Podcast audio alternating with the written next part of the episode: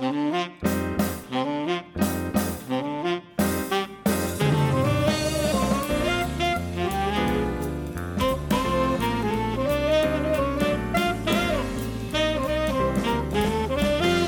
everyone. Welcome to an episode of Conversation Street with me, Gemma. And me, Michael. What episode is this, Michael? This is episode 496. This is the COVID cast podcast of Conversation Street. And That's right. We're recording in two separate rooms I know I feel like um, in a, our house. I feel like a proper podcaster this week because I think most podcasters don't do it when they're sitting up close to each other on the bed and sharing a microphone. But I think most amateur podcasters don't. no, I think professional podcasters generally in the same room because they can afford studios and things. But um, not us. we're apart. We are apart, and I can actually tell by the sound of your voice, Jim. It's, uh, you're, you're sounding a bit over the phony today, so we'll have to apologise in advance to all our You listeners. You sound over for- the phony to me, so how about that? um, yeah, I've got COVID, everybody. Uh, if you haven't picked that up on social media or whatever, I've, I've Well, then you got the, haven't been following us at Conversation Stir. yes, I've, I've got the proper lurgy and everything. Um, and, and so Gemma and I are having to isolate from each other the opposite ends of the house. Thank goodness we moved house there, Gemma. I know. I feel very um, privileged, actually. I was thinking about this today. How lucky we are that we can do this. Not that I think it's going to make much difference because I think I've got it too. but at the moment, um, we've we've managed to separate the house house into two halves. You've got a bathroom, bedroom, study, hallway. Yeah. Yeah, I've got a uh, I've got a kitchen, yeah. um, utility room, bathroom, front room. so I, I can totally be Kevin, can't I? And go, Gemma, Gemma, make me tea. Gemma. I need my pants. I need you to wash my pants. I can't wa- can't get to a washing machine. Well, I've been doing all the all the cooking, I don't think this is very fair. I, But, I, um, I'm so, loving this. Should we quickly tell the story? Yeah, uh, what? What? The story of how we got COVID? Well, Well, I, don't know. I d- I- I assume- Technically, Mm. go on. No, I just because I mean I assume I picked it up from from work, but I, I don't know whether I did or not. But um, yeah, I was I have to do the test like I have to do a lateral flow test uh, twice a week just for for my job, and then did it on Tuesday evening, and it's like oh, there's two lines there, and there's usually one. You one. it to me, like, and you just showed it to me. And I was said, like, Gemma, look at this. It came out of nowhere because you've been you've had a cold. You say. yeah, well, yeah, since saying to me, since the weekend. "Don't I've- worry, don't worry, it's not COVID." No, well, I, I've been I've been feeling like a bit sore throaty and um and sniffly since like Friday or so, and then when I took the COVID test on Saturday, it was said it was it was negative. So I was like, okay, fair, it's just a cold, which is a bit annoying because I have I've not had much of a cold in the past year and a half. It's been lovely, and um so it, it came as a massive shock on Tuesday when those two little red lines showed up. And um, fortunately, I'm not feeling too bad on it. I mean, it really it doesn't feel to me much like more than a not so bad cold. It's not even like the worst cold I've ever had. Um, but I feel a bit more tired. But that's also could just be um, a symptom of me lounging around being lethargic. I mean, I've, I've just Yeah. woken. Just even now, I've just woken up from having an hour long nap. So I'm, I'm not on top form today. a nice long break. I, d- I know. I've still had some school work to do that I've been getting on with though because um, things don't run themselves. But I've, I've been trying to take it easy. I'm really, really trying to be good with myself because I've, I've got obviously I've got my ten day isolation period now, and um, yeah. well, so you even had uh, you on the radio last night, weren't you? I was on the radio last night. I, before before we do that, I just want to talk a- say a little bit more about my COVID experience. I just want to get all the sympathy that I can. No, no I'm fine. Um, oh yeah, because I, I, I would then yesterday morning I had to go and get my, my PCR test, didn't I? And Yeah. um, so I had to drive down to Southampton Airport, and I've not told you this whole bit of the story, Gemma. I thought you might enjoy um, reacting to, to my idiocy live on the oh podcast. no! Oh what? I also didn't Okay. tell you this bit of the story because I knew that you you went to go and get your PCR today, and I didn't want to make you make you worry Oh, about anything. So, so you, when when you get, I, I don't know how many people here have- have done like a drive-in test or anything, but we got to the um the, the airport where, where you get it done, and I drove through, and then they said, oh yeah, you just need you, you go through there and you park up there, and then you you do your test, then you you you flash your lights or whatever to let them know that you're done. I was like, fine, fine, fine. So I just carried on with the flow of traffic, and then they kind of paused you somewhere, and I didn't realise that that was the point where I was supposed to be taking my test. I thought that because there was like a long queue of traffic, I thought that we were just waiting to be led to the place where I had to stop and do my test. So I was sitting in this car park space for a little bit, and I was waiting to be moved out and and then I wasn't. And then one of the uh, att- attendants there kind of sees me and, and gives me a look and like gives me a, a couple of thumbs up and like saying, "You right? You right?" And I was like, "Yeah, I'm okay." And he's like, "You ready?" Yeah. And then he said, okay, right, you go this way then. So he directs me out. And then I get to the bit just before the bit, which is like the exit from the car park. And I was like, oh, I've not done the test yet. Did you get given the test? I, d- I was given, yeah, I, I had it popped in through my window. So I had the test So you were like, point. oh, I don't need to do anything with this yet. No, I didn't. I thought that they were directing me to the place where I had to take the test. And I was just waiting in the pre test Okay. area. so I, so I was like driving Okay, along. and- I was Yeah. I was driving along this um this this this bit of traffic and thinking, oh, I'm gonna have to go round again or something. So I, I opened the window and called out to someone. It's like, sorry, sorry, I've not done the test yet. Uh, what can I do? And then they they made me reverse Oh backwards into a, another car parking space, and then I took it there. So it was fine in the end. Although there's no instructions in the test about what you're supposed to do, is there? It's like this little silver. Yeah. Oh, you didn't know? You didn't know? There's a, there's this little um, silver packet they give you, and it's got the swab and the liquid and everything inside. And I didn't know whether a PCR was, you know, whether you do it exactly the same way as a lateral flow test or whether it is a little bit different. So when I, after I'd had the shame of um, not being able to follow simple instructions of where to park, I also was like, what, what do I do with this? So I had to do, look at a little YouTube video, but it was okay in the end. So I did my big, That's did my good. PCR, and then I got my email last night to say yes, yes, you're definitely positive, and um, and that is my COVID story. And then, like you said earlier, then I had to go on the radio on um at like quarter past eleven yesterday evening to speak to Phil Tro um about Coronation Street and the, and the podcast and everything because we'd agreed about a week ago to do this, hadn't we? Yeah. Um, they they phoned me up. Um, yeah, I think it was like maybe Tuesday last week, um, saying, "Do I want to come and, and talk to them?" Because they were speaking to podcasters all week this week, and I said, "Yeah, that's fine." We were going to go on together, weren't we? But we we didn't in the end because of the current circumstances. So I had a bit of a chat to Phil, and um, we did a quiz, and it wasn't even a Coronation Street quiz. So I I was know. um, very. And It was a word get quiz. with the Coronation Street theme tune. No, I didn't. The, the, the quiz at the end, uh, they, they said there'd be something like this. They would give me three letters and then they'd do, give me some word definitions, and I had to come up with a word that matched the definition that started with these three letters. So they gave me the word ASS, and I, I don't know whether to be offended by this. I know. Cue schoolboy sniggering. Um, Wow. I, d- I think I I'm did quite well, actually And I still laugh. considering that this is half 11 and uh, on on a weeknight and I had COVID, I thought I did all right. But um, if you if you want to listen to me on the radio, everybody, then uh, check out. The, or if you look on Facebook or, or Twitter, you can uh, you can you can see the link to it. But it was okay. And that and that's our eventful week so far. So, um, but we've also been watching a little bit of Corrie, haven't we? Because it's been um, Monday, Tuesday, Wednesday this week, which we forgot to mention on the podcast last week, which is why, um, if all goes to plan, we're coming to you all a little bit earlier this week.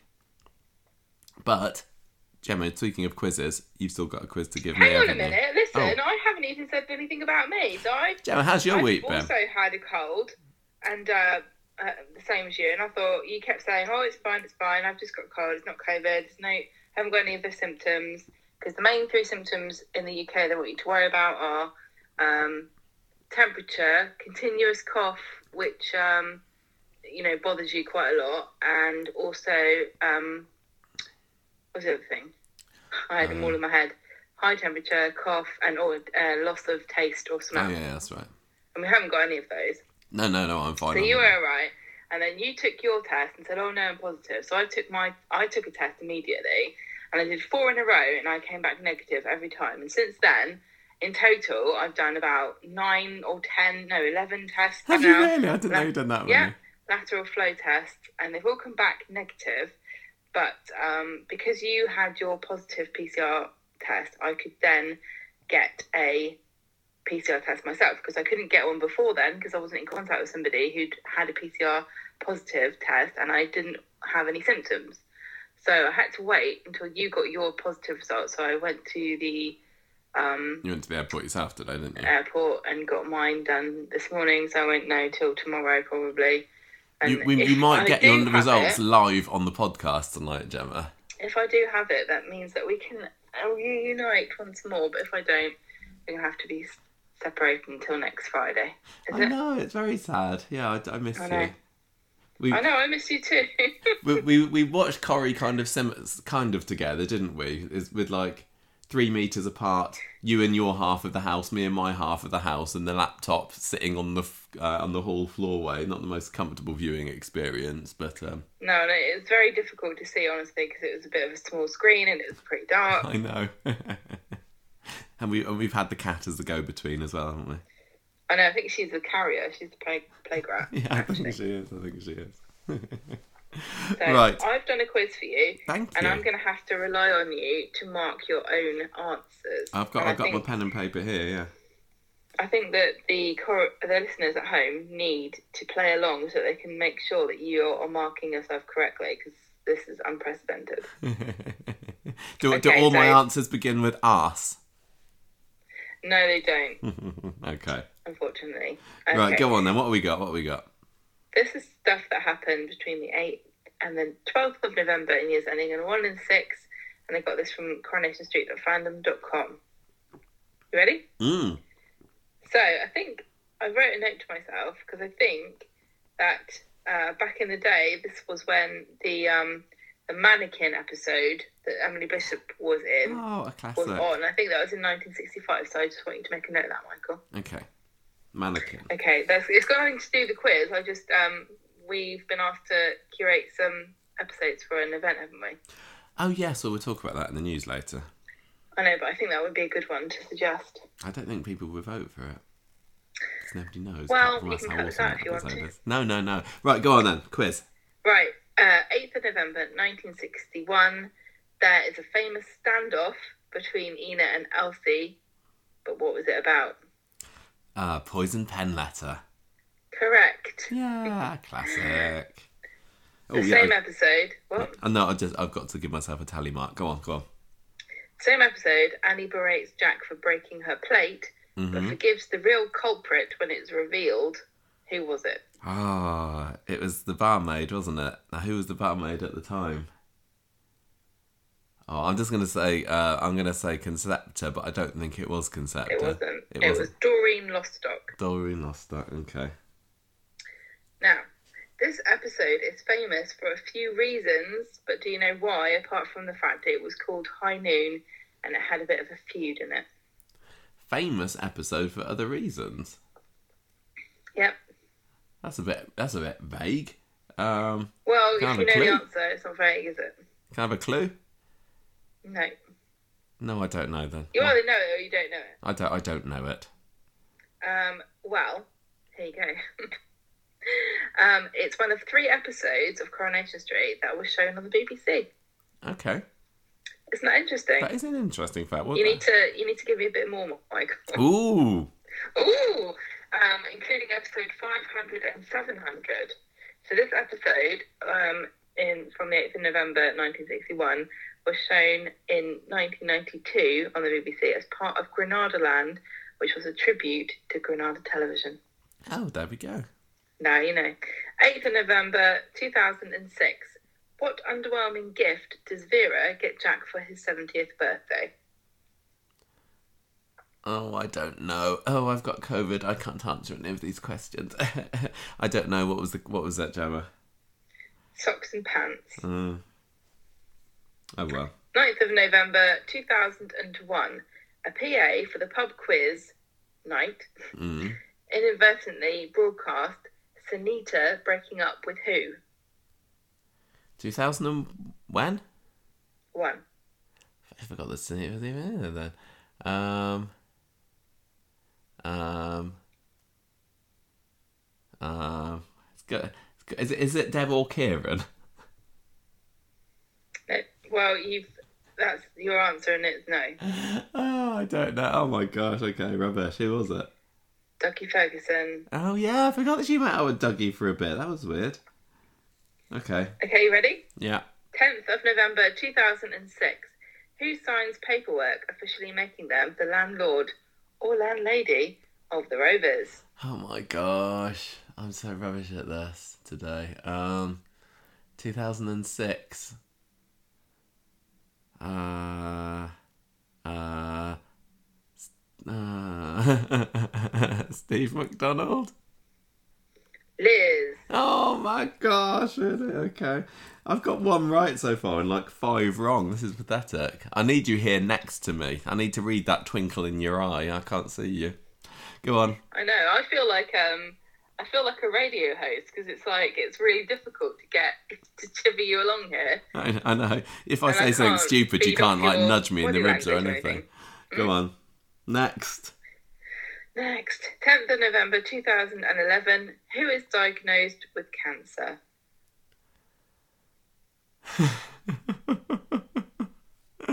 I don't know. No, 2011. Who's diagnosed? If I drink something with ice in it, you can hear it. Probably. Yeah, I can You hear. hear I can hear a rattling of ice cubes. Um, I.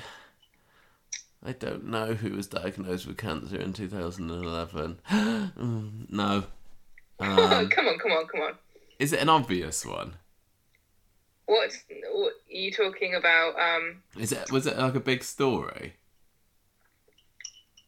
Who are you thinking of? I'm not thinking of anybody. My mind's just gone completely blank. It was a it was a pretty big story. Come on, you t- tell me. um, Oh, but it Scylla, Scylla. very- Is it Scylla? No, Oh. no, no. Was she diagnosed with cancer? Did yeah, I thought she was, and then she got it. It's skin cancer, didn't she? Go on, who was This it? This was an incredibly pivotal moment in someone else's life, Um, no, and this is the that's the biggest clue you're ever gonna get. no. Just tell me. Schmeichel. Oh, I was thinking more human, more I know you two-legged. were. It was a trick question. You fell for it. Okay. 11th of November. Am I gonna get any of these? 1991. Kevin refuses to take on his Xbox at MVB. What is their name? He refuses to take on his ex boss. I thought you said his At Xbox. MVB. Um. Oh. It wasn't. Um. Was it Mark Casey? Yay! Yeah, a point again. Hooray. Right, go on. More. Okay. Okay. Um, 11th of November 2001. After a year of travelling, who returns to the street? What was the date? 11th of November 2001. I. Uh, uh, Michael, you can say I don't know to all of them. So you're ill. Spider. Yes. Oh, good. Hooray. That's my third point. Okay. How many we got left of November. One more. This is your last Okay. question. Okay. 12th of November 2006.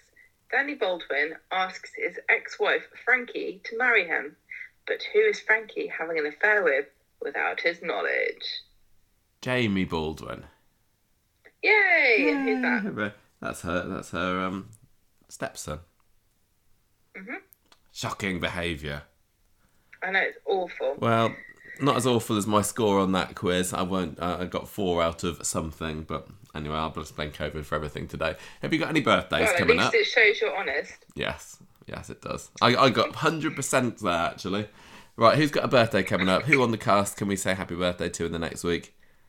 Okay, these are birthdays between the 13th and the 19th of November. Did I say sources from You did say that, yeah. 13th of November, Michael Starke, who played Jerry Morton, Emma Collinge, who is Rosie Webster the First, Lucy Fallon, who is Bethany Platt the Third. 14th of uh, November, Sarah Moffat, who played Kelly Thompson. 15th of November, Amy James Kelly played Maddie Heath, and Connie Hyde, who is Gina Seddon the Second, and that's a new entry for our birthday list. I didn't have her on there. Oh, 16th of November, Eva Pope, who played Tanya Pooley, and Harry McDermott, who played Max Turner. I guess that's the first now. I think it is, yeah. 17th of November, Ernest Walder played Ivan Cheveski. Graham Haberfield, oh, who played Jerry Booth. Lewis Ablett, who played Billy Mallet. And then finally, 19th of November, William Russell, who played Ted Sullivan. And Katherine Kelly, who played Becky McDonald. Brilliant. What a Happy good birthday, birthdays. Happy everybody. birthday, happy birthday, happy birthday. Right. Shall we uh, shall we go on and do our street talk for the week? I reckon so. Let's do it. Okay, it's time for Street Talk this week, and just in case there's anybody here that's listening on YouTube and you haven't heard the beginning bit, Gemma's at the other end of the house, I'm at this end of the house, I've got COVID, she's staying the heck away from me, and she's sounding a little bit bit tinny on the other end of the phone here, aren't you, Gemma? Because you're not next to me. Gemma, say hello again. Hello. Hello, hello. So, uh, hopefully, I'm, I'm just glad that this isn't episode 500 that's coming across like this. That's in a month's time. Better be over all this by then. Gemma, street talk this week. So we had Monday, Tuesday, Wednesday, Coronation Street, and it's all over. And I, I felt it. I quite enjoyed it this week. Did you enjoy this week's Corrie? Yeah, it was pretty good, wasn't it? It was pretty dramatic. It, wa- it was dramatic, and there, um, there's lots of lots of the youth this week, wasn't there? We had we had Kelly, we had Summer, we had Aadi, kind of all taking centre stage. Sam as well, though he didn't have a whole lot to say. Although tell you what, who did they did a cracking job. tell you who did have a lot to say this week? Elsie. Who? But that Elsie couldn't shut her up this week, could we? Yes, this, yes, that, yes, the other. I know. Chatterbox. What was difficult this week? This is one of the hardest weeks ever for me to separate the what went on into separate stories because there was a heck of a lot of overlapping, wasn't there? With um, yeah, they seem to be. Yeah. especially Kelly was kind of in her "I'm released out of prison" story, but then also she get wound up in, in what was going on with Aadi, and then Aadi was also he had his own problems, but also he was going out with Summer, so that was kind of that story with her and Daniel. So everything's all mixed up at the beginning, but I've tried to separate it out. Um, I've called I've called the story where Kelly gets out of prison trouble free because that that Kelly Neelan she's trouble, isn't she?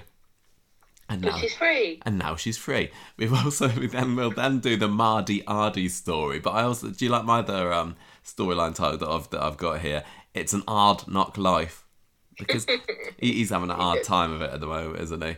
Um, s- I'm calling it the Summer and Daniel story. I call it Summer Crush, and I don't know whether that's anything, but it sounds like a nice tropical drink.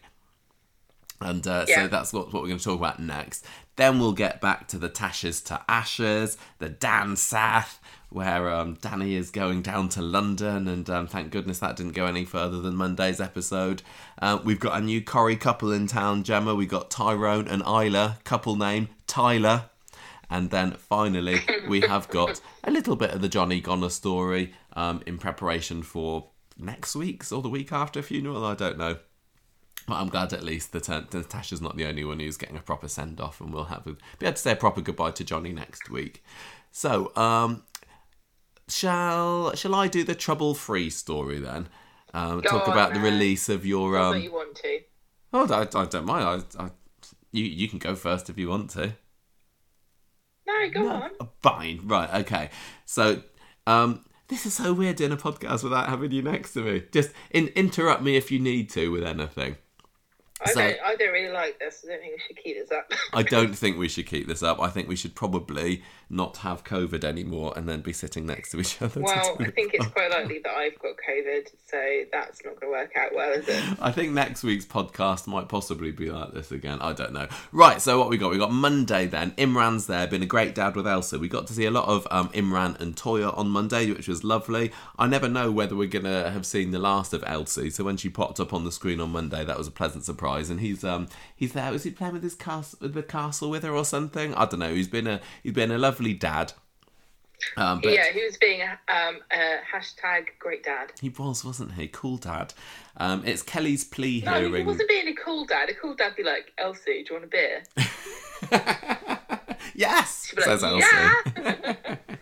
yeah, it's Kelly's plea, he- plea hearing later today, and so he's kind of speaking with Elsie, but before he goes to that, and he, he tries to have a bit of a conversation with Toyah about it, but she's still being incredibly cold with him after the whole affair thing. Um, but she does at least tell Imran to give Kelly uh, a, a loving hello from her. So Imran, um, Imran kind of bogs off, goes into the cafe with Adam for a little bit. He tells him that he's a bit worried about how this is going to go, um, and he also um, says, "Look, I'm also worried because as soon as Elsie's gone home, I'm getting the old heave ho toys kicking me out." And Adam says, "Oh, don't worry about it. Uh, you know what these women say. You're, you're going to be all right. You're going to be fine."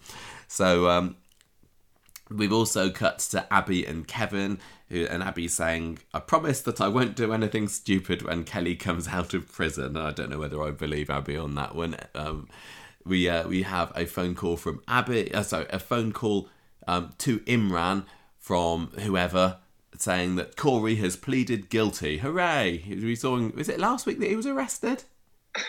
I don't know. I didn't know I was going to have a quiz. No, I know. Oh, this is different. You're not allowed to switch off when I'm doing this. You got to make sure you pay. I'm not switching off. I, you know, I've got a bad memory, and I. I think it was once last. the week's over, I can't remember what happened. I think it was And last also, week that Corey. The fact yeah. that this week was like three days in a row is completely throwing me Oh, off of totally. time scales. No, well, not only has Corey pleaded guilty, but he's also said that uh, Seb's death was nothing at all to do with Kelly. And now I don't know whether everybody would be in complete agreement with that. Nor indeed do I would I think that No. Corey himself would necessarily think that? I don't think, think you'd say that. I, I thought that was a bit of crock, really. Yeah.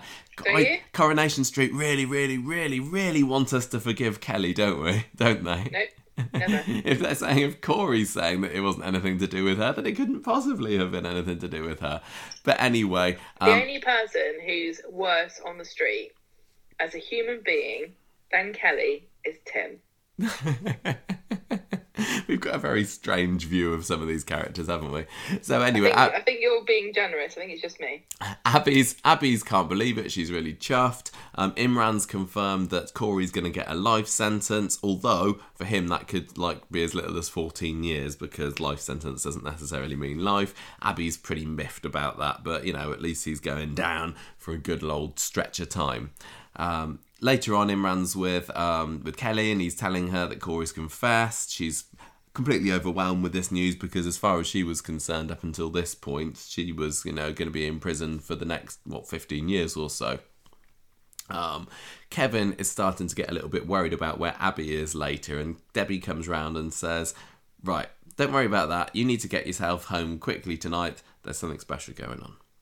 Um, and then we have we cut to Abi in the Ginnel, and she's organising something. It sounds like she's being a bit shady, doesn't it? She's uh, I think at the because of what um, you know the general tone of the episode up to that point. I think we knew that Abi was not up to something dodgy, but she was saying, "Oh yeah, is it going to be ready later?" Blah, blah, blah. So what what has she got up her sleeve? We'll find out in a minute.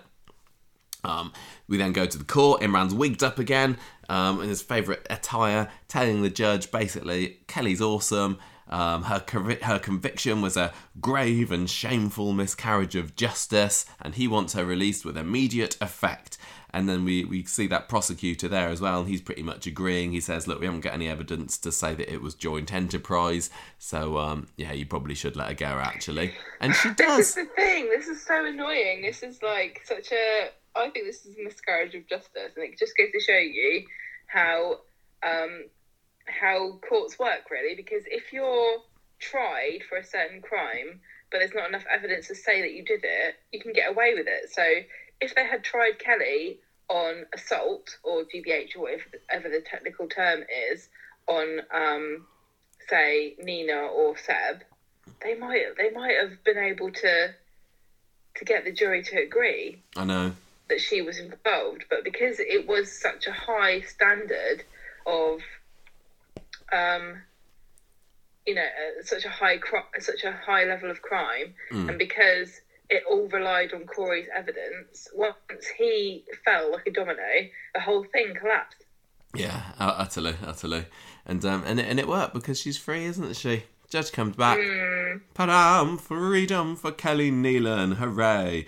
And um, she goes, she goes back to the the um the the centre. What's it called? The detention centre or whatever. And you're and that friend that I thought was going to be a bit of a bigger character, but has only managed to have about three or four Yeah. scenes. Um, the one whose family was terrorized by Rick Neelan like a few years ago. Kelly goes to say goodbye to her, and she just kind of gets almost blanked by her.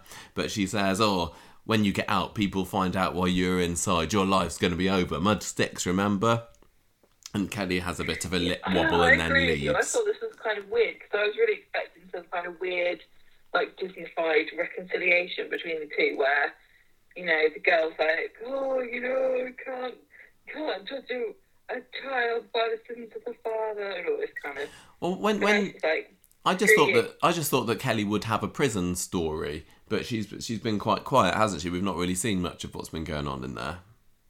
I can do without another prison story. I feel like I feel like if Coronation Street characters have been away from the street, they've either been in hospital or in prison Or in for the Thailand. last few years. Yeah, I know what you mean. No, I, I- it just felt like uh, it was an interesting angle to have her locked up with somebody who had been at the receiving end of her dad's um, loan sharkery, but they, they didn't really end up doing anything with it at the end. But it, I suppose, it was just to. To, to, to make us expect that things weren't going to be a bed of roses for her when she gets out, which they weren't. No, indeed. No, indeed, indeed. So Imran gets home meanwhile. No, indeed, he do. He, Imran's massive smiles all over his face. Toyah says, Well done, this is all thanks to you. You worked jolly hard on this. Good job.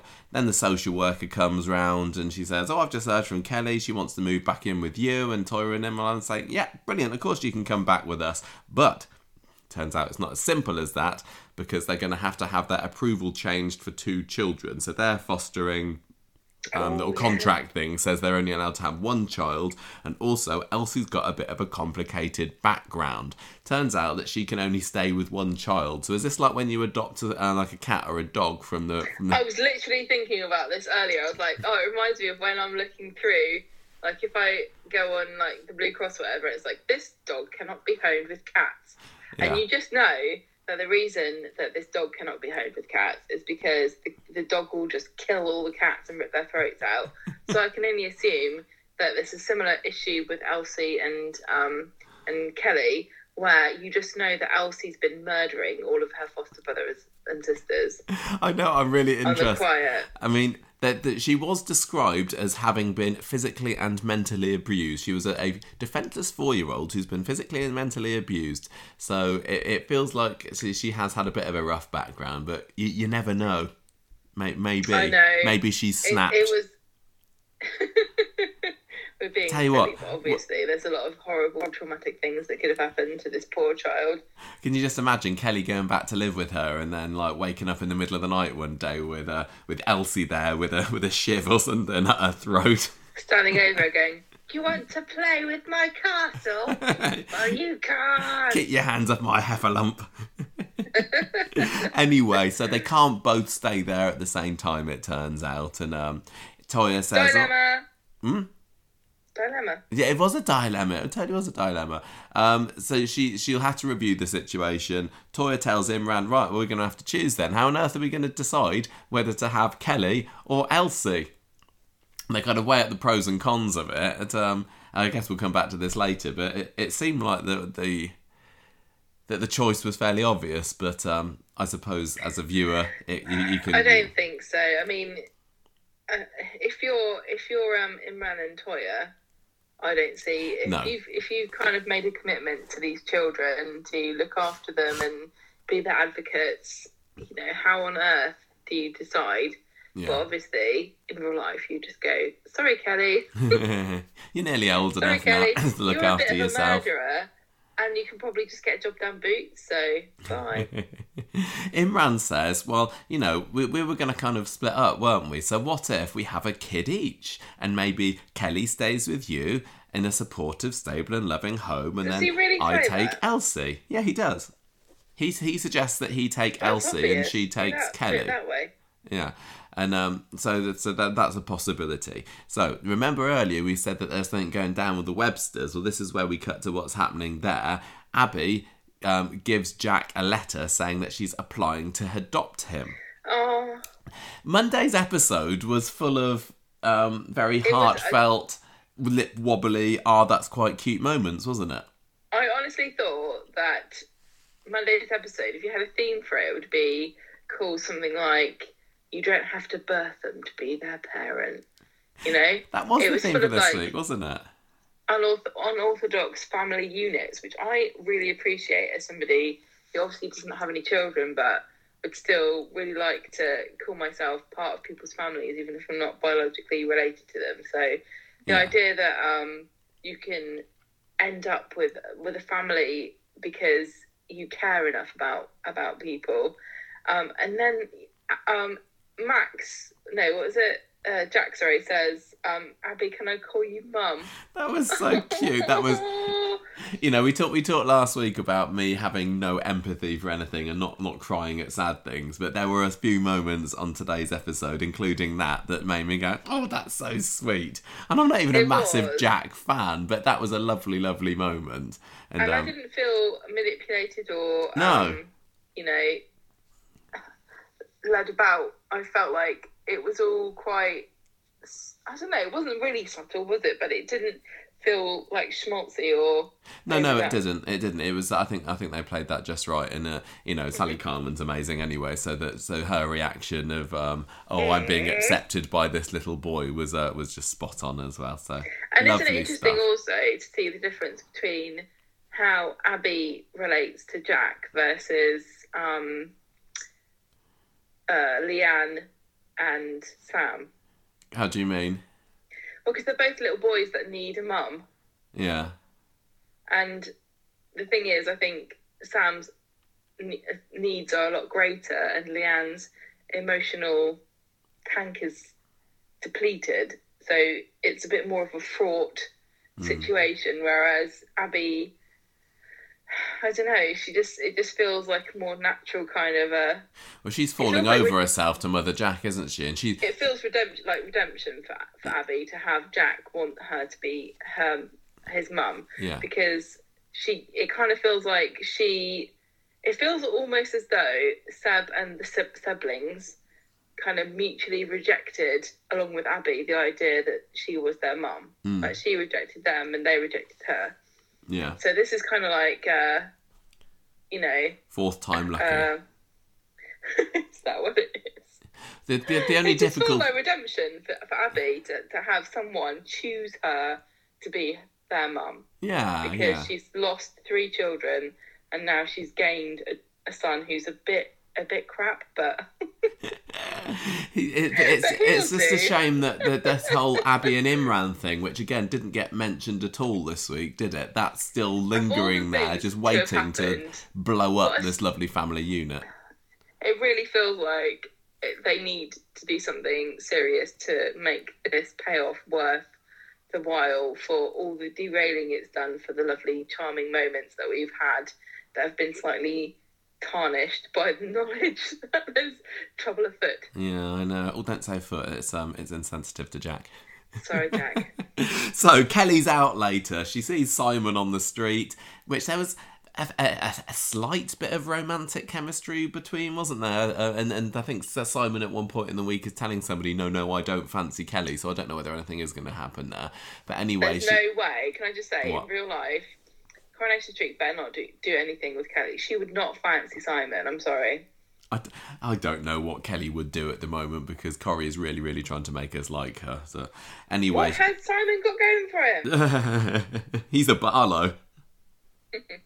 She does. She realizes that that is the family that you need to get in if you want to uh, if you want a position on this street for life. if you want to really get yourself in involved in Coronation Street as a legacy character, you don't just need to date a Barlow. You need to shag a Barlow and have a Barlow. You need to have a, you need to bonk a Barlow. She she tells she tells him that um she's going to be staying with Imran and Toyah now, and then she sees Nina and goes over to apologise to her. Mistake. Yep. Nina Nina bites her head right off, which which is in in keeping. Almost like um, Ozzy Osbourne with a with a bat. Yep. There's clearly no forgiveness from Nina, and um, and and she's saying, "Look, this didn't randomly happen because I think Kelly's like, oh, I think she tries to blame it on you know random circumstance that Seb got brutally kicked to death." And Nina says, "No, you made it happen, you selfish cow."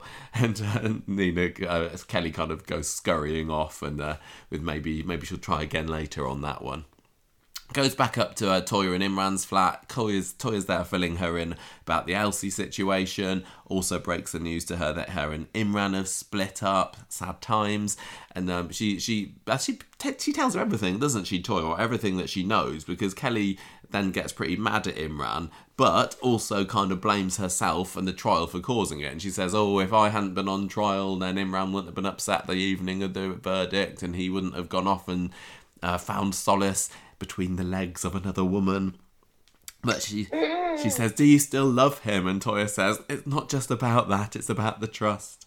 And Kelly says, "Look, he is a lovely, decent man, and there aren't many like him ran around. Even though he let you down, um, he would do anything to make it up to you." And she says, "Because uh, he gave me a second chance, why can't you do the same for him?"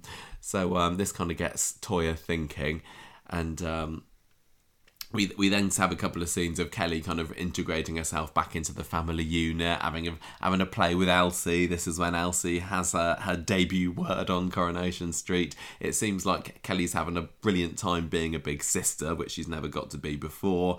Um, and then we see her speaking to the social worker later.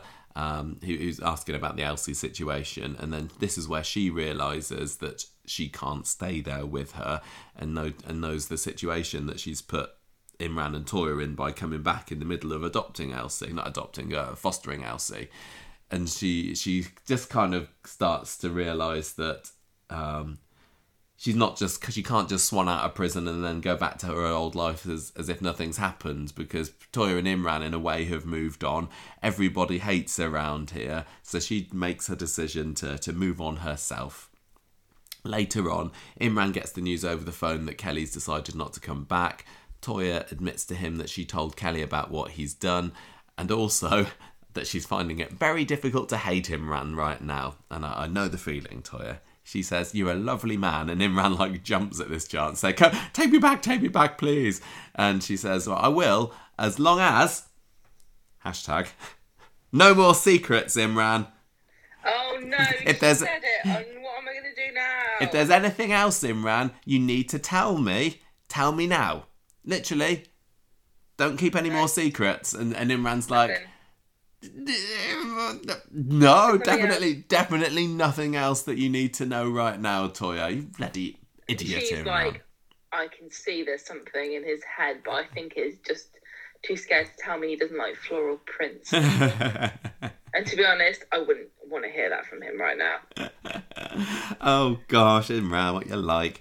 Um, then we end the episode with uh, Kelly turning at this uh, accommodation that she's she's going to be staying at, and um, it's the place where she was before, wasn't it? I I kind of I missed that exactly. How does she know? Is it, is it sheltered accommodation for Scallies or something? I don't know. Because she's got her friend Cole there, hasn't she? And when she gets there, it looks like somebody has scrawled murderer or in in red graffiti over the, her bedroom wall. So um, they obviously knew that she was coming, and it looks like she's not going to be having the greatest time there. Tuesday's episode starts off with Toyah wondering about how Kelly's getting on, and Imran's like, "Oh, I'm sure she's fine." Well, actually, she's not that great. She's scrubbing her graffiti off, and um, but at, at least she does seem to have this this cold bloke who's her friend. Meanwhile, we got Nina going over to um, number seven to go and see Asha. She's very upset. She's she's, well, she's crying a little heart out because this ring that Seb gave her, his 50p ring or whatever it was, um, she's gone missing somewhere, and she still doesn't find it by the end of the week, does she? No. No, I, th- I think it's gone for good. Uh, that little heart one. Um, Imran yeah, also, yeah, yeah, yeah. Imran, she should should have looked after it better. Really, it was fairly big, wasn't it? I was it? thinking you sh- like wouldn't I wouldn't wear it, or I put it on a I put it on a necklace, but I see. I don't know how. I don't. I don't know how much she does wear it because it doesn't really match her the rest of her attire, does it? So I'm, I'm going to say it's her own meaningful. fault. Imran sees. I say it's, it's, her, it's her own fault. Yeah. She needs to get it resized anyway if it's a bit big to, big to, to fit her properly. Imran sees Kelly later and she's upset and she says, Look, I don't need to live in this. He says, Look, you don't need to live in this accommodation if you don't want to. And she says, No, fine, I need to stand up my own two feet for a bit. Um, and she notices this missing ring poster. outside of Dev's, I think, and, and starts to phone someone. She's got a plan. We don't get to find out what that plan is until two more breaks later, so about half an hour later on the show. Um, she brings up, uh, Kelly brings this ring back to Nina in the cafe, and Nina immediately knows it's not the same ring, kicks off at her. It turns out that Kelly has been to York, to the place where the ring came from originally. She's found a replacement. She tried to pass it off as the original one. Nina does not want anything to do with it, throws it back in her face, and then has a good old moan to Roy about Kelly later. And Roy says, Look, you might have, um, she, she, Kelly might have misjudged what the best thing to do here was, but it does seem like it came from a place of remorse. It looks like her heart's in the right place and she wants to rebuild some bridges here. She's a 16 year old girl with terrible parents who she recently tried to take her own life. Maybe we should cut her a little bit of slack here. And I think maybe we should pause it there because that's when Kelly starts to get mixed up in the Aadi story, isn't it? And um, which we get onto in a little bit. So, um, w- with that bit in mind, Gemma, um, how are you feeling about uh, the the sweet release of Kelly Neelan this week? Boo! this is I, I I've been glad to see that there has been some debate about this online. It, it isn't just not everybody is you know ben is rolling over and and accepting it, are they? In in the Corrie fan community. It just kind of annoys me the way that um, we've got this very simplistic story about a hero and a villain almost, or like a victim and a and a perpetrator, where Kelly is also as much of a victim as Seb in, in a kind of perverse way. I just don't buy it. I just don't think she's really apologised or felt remorse. The main sticking point with her seems to be that she's upset that everyone's mad at her about it. I'm glad that she isn't just walking out and everybody is forgiving her. I mean, that, that scene with Nina was absolutely fantastic on the Monday yeah. episode, wasn't it? When she walked over to her, and, and I was half expecting Nina to say, "Okay, I don't want maybe maybe it wasn't you. Okay, it was Corey. Um, you know, I, I, don't think we're going to be best friends or anything, but okay, I forgive you. But she, Kelly just couldn't get near, and, and, and Nina absolutely given her what she deserved, I think. Yeah, I think so. But, I, I think I, I wouldn't forgive her if I was Nina. I think she she's not. The thing is, she's gone to prison or wherever she went, whatever it's called, for a crime she didn't actually commit, which was murdering Seb. Yeah. And she didn't do that. Um, but she did other things and she hasn't been punished for them. And so I feel like there's definitely been a miscarriage of justice here. And I I just don't buy it's a mis- it's a mistake. I think she's made so many mistakes that have impacted other people's lives in really horrible, negative ways. And let's face it, honestly, don't like this week we've realised that Dev's still paying money out to keep this video. Yeah, that, that literally that got brought up, didn't it? That that yeah, and that is definitely still, Kelly's fault. And then uh, and Corey. Huh? that that's another thing. It's Kelly and Corey's fault that Dev is having to shell out to keep these videos offline, isn't it? Well, let's remind everybody. So Asha did a video for Corey that she believed was a private video he wasn't recording. He secretly recorded that video, but then Kelly found it and shared it on a chat, and then somebody else uploaded it to the internet. So there's a chain of custody here that involves some very serious mistakes. But I honestly would say that Kelly taking that private video and putting it on the internet was a really horrible thing to do. I mean, she is distributing child pornography on the internet. Um, she's never got in trouble for that, as far as I can tell it's another example. She hasn't learned from her mistake. Has she learned from what happened with Seb? I don't know because I don't think she's really been confronted with it. She's sad. She's sorry it happened, but really, she's sorry that that Corey killed Seb. She's not sorry for what she did. Mm. I just don't think she's taken ownership of, of what she actually has done. I don't, but I don't she's know whether. Con- I don't know whether Coronation Street is just trying to deflect all responsibility. No, gonna, honestly, I believe they're going to brush it under the carpet, and we're going to have to all just get over the fact that you know she's. But at least, at least everybody's done. Everybody's done stupid things when they're a teenage teenager. Um, but some of them are such bad mistakes and really terrible judgments of the situation that I just, you know, it's difficult to see yourself accidentally stumbling into, a, you know, the scene of a murder. It's Mm. difficult to see myself accidentally stumbling into distributing pornography of an of an underage girl on the internet. You know what I mean? Yeah. you know, making mistakes is texting somebody about them, saying that you don't want to talk to them anymore, or, you know, being overheard bitching about somebody, or, I don't know, taking drugs, or Mm. driving too fast, or, you know, not not being at the scene of a murder and then leaving someone to die who then actually did die because you were too scared. I know. I'm sorry, I- I, I- just, I would just cons- Kelly as uh, honestly. I think everybody also needs to think about if you're sympathetic to Kelly, and you know, fine if you are, but if it was somebody else, if it was you know a big hulking, uh, great big boy, would you be as sympathetic as you are if it was a, a you know who it is, which is a a little blonde cute girl? Mm. I honestly think she's skating by on her looks. I, I, I've, I would consider myself generally to be a quite forgiving person, and I don't think I hold grudges particularly.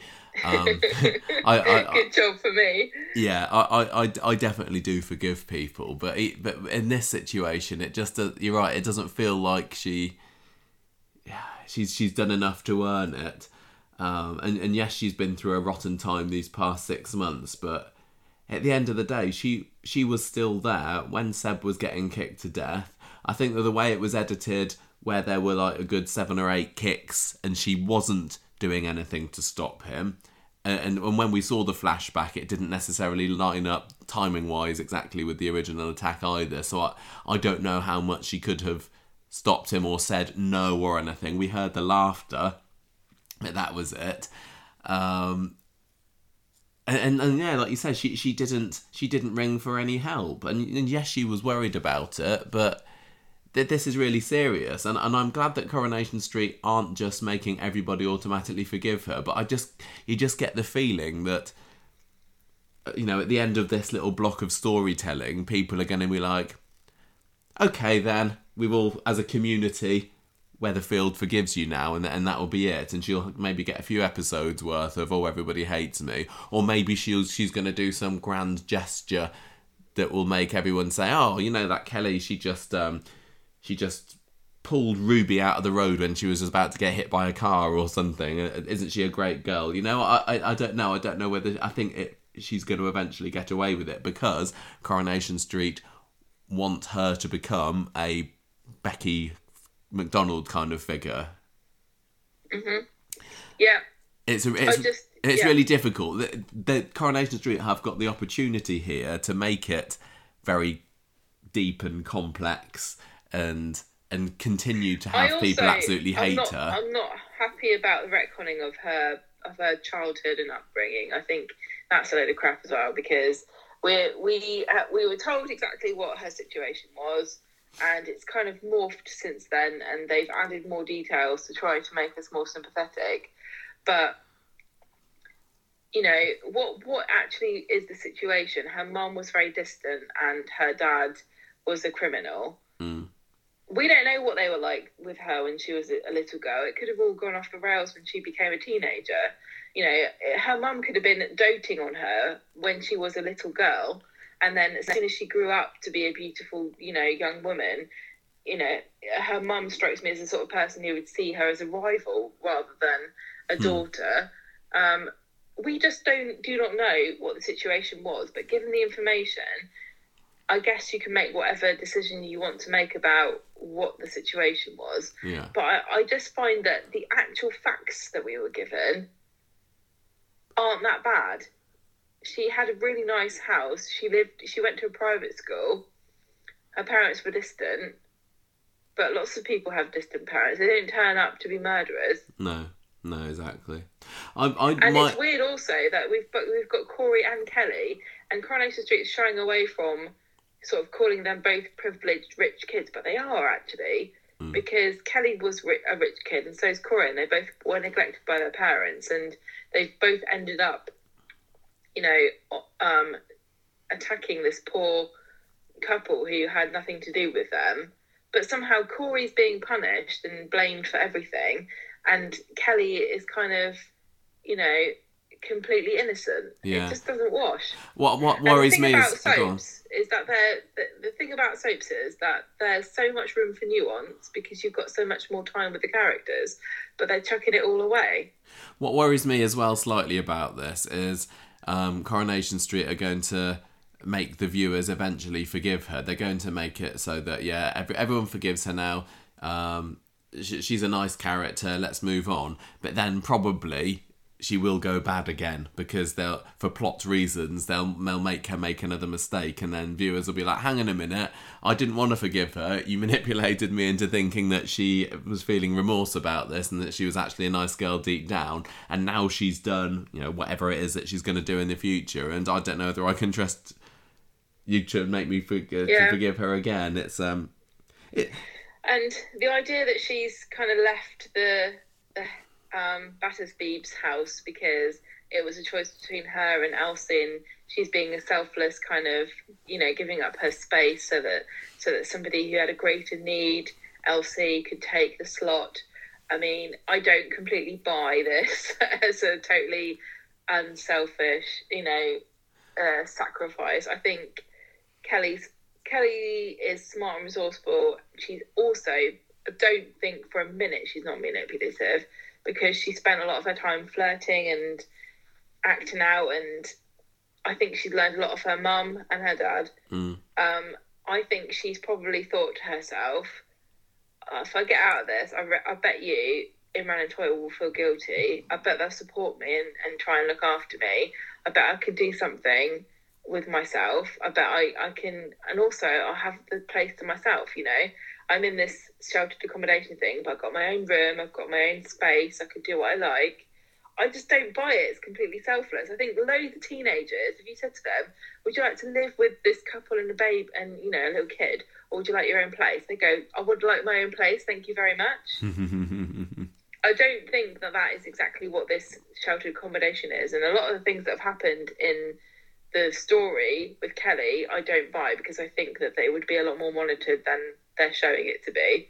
But I think Kelly's, I think it's part of Kelly's manipulation tactics. I think she knows that Kelly, um, sorry, Imran and Toyah have got a bit of money and a bit of influence. And I think that she thinks that if she moves out, she can pull on their heartstrings a bit more and she can get them to give her other things that they might not, you know, have been willing to give her, like money, attention, time, I think that Um, I, I could believe that with the old Kelly, but it really just seems to me that that, that that the way that Corrie wants us to feel about Kelly Yeah, now is that it is all completely innocent and she's a lovely sister to Elsie and uh, I, I don't know. Spe- Honestly, speak- sorry, no, you. This is stu- so stupid and, and shallow of this of Corrie to to to really expect me to believe that hanging out with a little girl for what was it an hour would make it's supposed to reflect positively on Kelly as a as a character.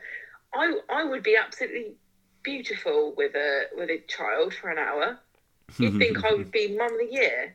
It, it's not the hour, the first hour where you meet a kid that's supposed to be the test of whether you're a good person Yeah. or good around children or anything. It's you know a year later. yeah. You know when when when um, Imran and Toyah are giving Elsie the attention and um, Kelly's not getting it. What's she going to do then? Mm, mm. Of course, she likes her in the first hour and she's playing blimmin', you know, little princess castles with her. Anyone would. It's an hour with a kid. And Elsie's sweet. She doesn't talk. Speaking of um, Toyah and Imran, what did you think about the uh, about how their relationship is going this week? Very, very soapy tropey, isn't it?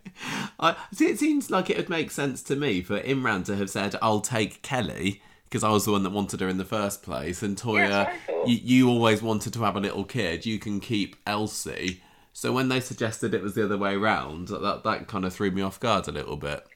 Toyah just didn't, just really has not ever struck me as somebody who particularly likes Kelly. No. She she And kind of admired her chutzpah at the beginning, I remember, but I didn't feel it was Yeah, much more than that. She didn't even. unveiled as a murderer and an unrepentant one, seemingly at that, and you know all the details and and um, I think I just think I remember Toyah being reluctant. Well, she was there, she was reluctant to be her. Yeah, she was. She was reluctant to be to be sitting next to her in uh, in trial Yeah. because Imran kind of made the assumption, didn't he, before asking Toyah whether she, that she Yeah. would be her her appropriate adult or whatever it was. But because it's it's quite one thing to expect. Um, what's the word? Where you love someone no matter what. unconditional love, Unconditional love like me of and you. your own child, but of a child that you're fostering that you've only just met. That's a big ask. Yeah, yeah.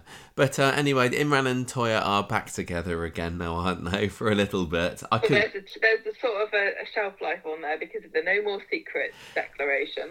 Do, do, you, do you think that Imran should have said something there? And if he had, do you think Toyah would have gone, Well, I did ask you to, to tell me everything, so I'm going to have to laugh it I really up. wish they'd retire this phrase because it's ridiculous. I think it They, goes they didn't a lot of the they time. didn't exactly say no more secrets. They didn't Well, say those exact words, but um, that it was one of those situations, wasn't it? Do you think that if Imran had said it was Abi, do you think Toyah would have accepted it?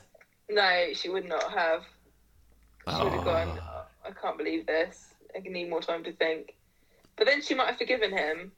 She'd had more time to think about it. But I, I think that she might have done eventually because everybody was saying to her on, on that Monday episode, "Oh, Imran is a nice bloke. You don't get very many like him." Blah blah blah. And I think she would have realised. But um, now, if she does find out, or when she does find out, it's going to have the added complication of I gave you the opportunity to to tell me and you didn't. I just want to say one thing as well about he's a really nice bloke and stuff. Um, uh, Toyah's kind of been swayed by these um, opinions, but the only person who needs to decide if someone is worth your time is you. Don't be swayed by other people saying he seems like such a really nice guy because he's not because he cheated on her. it's all very well saying he's nice, like you know, you you see him how often in a day. Oh, the guy who delivers the post seems like such a really nice guy. yeah, I'm sure he does for five minutes a day, but he's not the one shagging around. I think that if Toyah were to compare him to some of the other guys on the street and maybe even some of the other guys that she's dated or whatever in the past, she would realise that he is. There has been a lot of, you know, good times, and he is fairly reliable, and and um, he's. He's Not- got a very fatal flaw, Michael, hasn't he? Oh, I don't want to accept that, but yes, he does. If you've got one sticking point and it's don't sleep with other people, and he's now demonstrated that he it's like a character flaw where he's like, oh dear, it's just something I do, you know. I mean, maybe if she even compares him to Peter, for example, who's who's who's she with with last, then Imran would seem like the the more dependable kind of guy, wouldn't wouldn't they? Well, you know, Toyah's not getting any younger. She's coming into a stage in her life where if she wants to hitch up with a bloke, she's going to have to accept a certain level of baggage. But something tells me Toyah would actually really like the baggage. You know, if if she's dating and, and the guy's like, I've got something to tell you, I, I'm a single dad and I've got three kids, she'd be like, brilliant. Sign me up.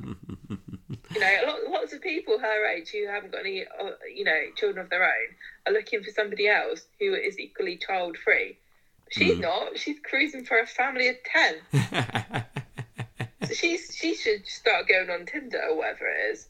What's the dating app for people that want to adopt other people's children? right. Um. So shoot. So that that's been parked for a little while, hasn't it? I mean, uh, it still to me feels like it's going to be Christmas that it's going to come out, but maybe sooner. But I'd be surprised if later than Christmas. But um, it's going to be very sad when it does happen, and uh, I, I've. I now find it very difficult to believe, unfortunately, that Imran and Toyah can come back from this. no. I know. Ugh. Imran. Um, Im- ah. He's gonna win the Day Dog Award, I tell you. Mm. So um, we were talking earlier about um, Kelly's redemption and everything, and it feels like that what she's that there's a possibility another route that they're going to take for her to be redeemed is by putting her or pairing her up or befriending her to Aadi, who is a bit of a um, uh, bit of a popular character with the viewers at the moment, and uh, So should we move on and talk about what's going on with Aadi at the moment, and, uh, and we'll cycle back round to Kelly again at the end of that. Yes, so um, we've got the yeah the, the Alahan stuff. Um, so Mardy Monday. Huh? Mardy Aadi. On Monday, Dev is getting a new car and it's got a mega box and it's not a KFC mega box, it's something else. I loved everything about Dev and his new car this week. He was so excited he's about so that car. there was the bit I can't remember if like- it was Monday or it must have been Tuesday when he got it and he kind of well, walks out of the shop and he's doing little hand jives and everything and uh, down the street to pick up his keys and everything. He's like so excited about this car. I love him. He loves this car. It's got extra storage or some kind of. I don't really. I wasn't really listening, so I don't care about cars. Um, but I kind of didn't really put together why he was getting this new car. It's because his old car blew up with kids Yeah. in it, so uh, he needs a new one. Um, he's very excited. He's getting a bit cringy. Um, and Aadi is embarrassed because he's doing this in front of Summer, and he says to Ar- uh, Summer, does Aadi, I think I preferred it when he left me to die.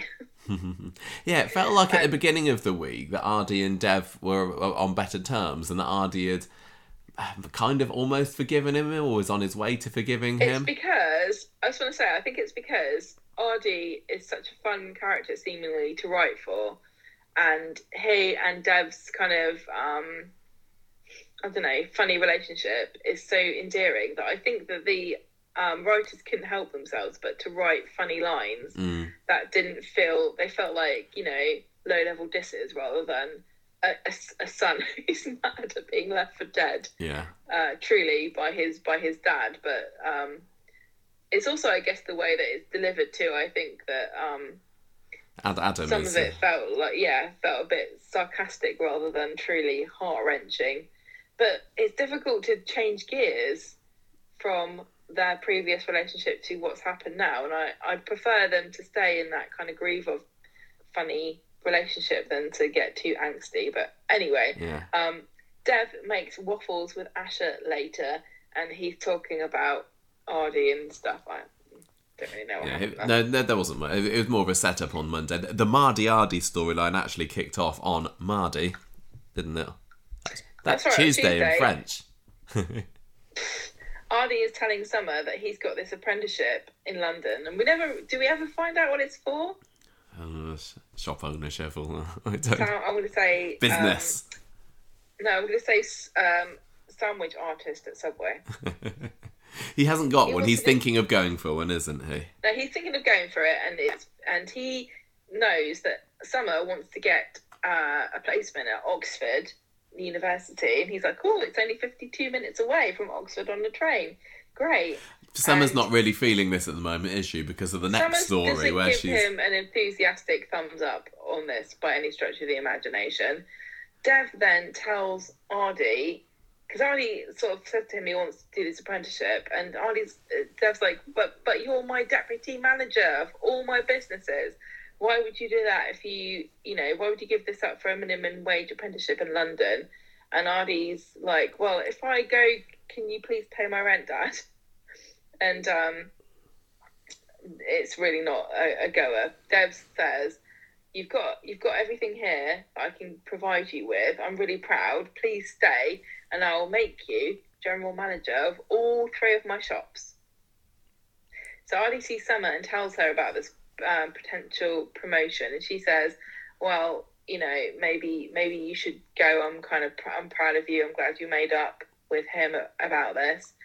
Aadi goes to the kebab shop and chats with Bernie about it, and she says that um, partly the reason why Dev's kind of putting a dampener on Aadi's plans to expand to London is that it's costing him so much money to keep Ash's videos off of the internet. So he's got, you know, an, an outgoing this whole time, and uh, he can't provide the financial support that Aadi was hoping for London.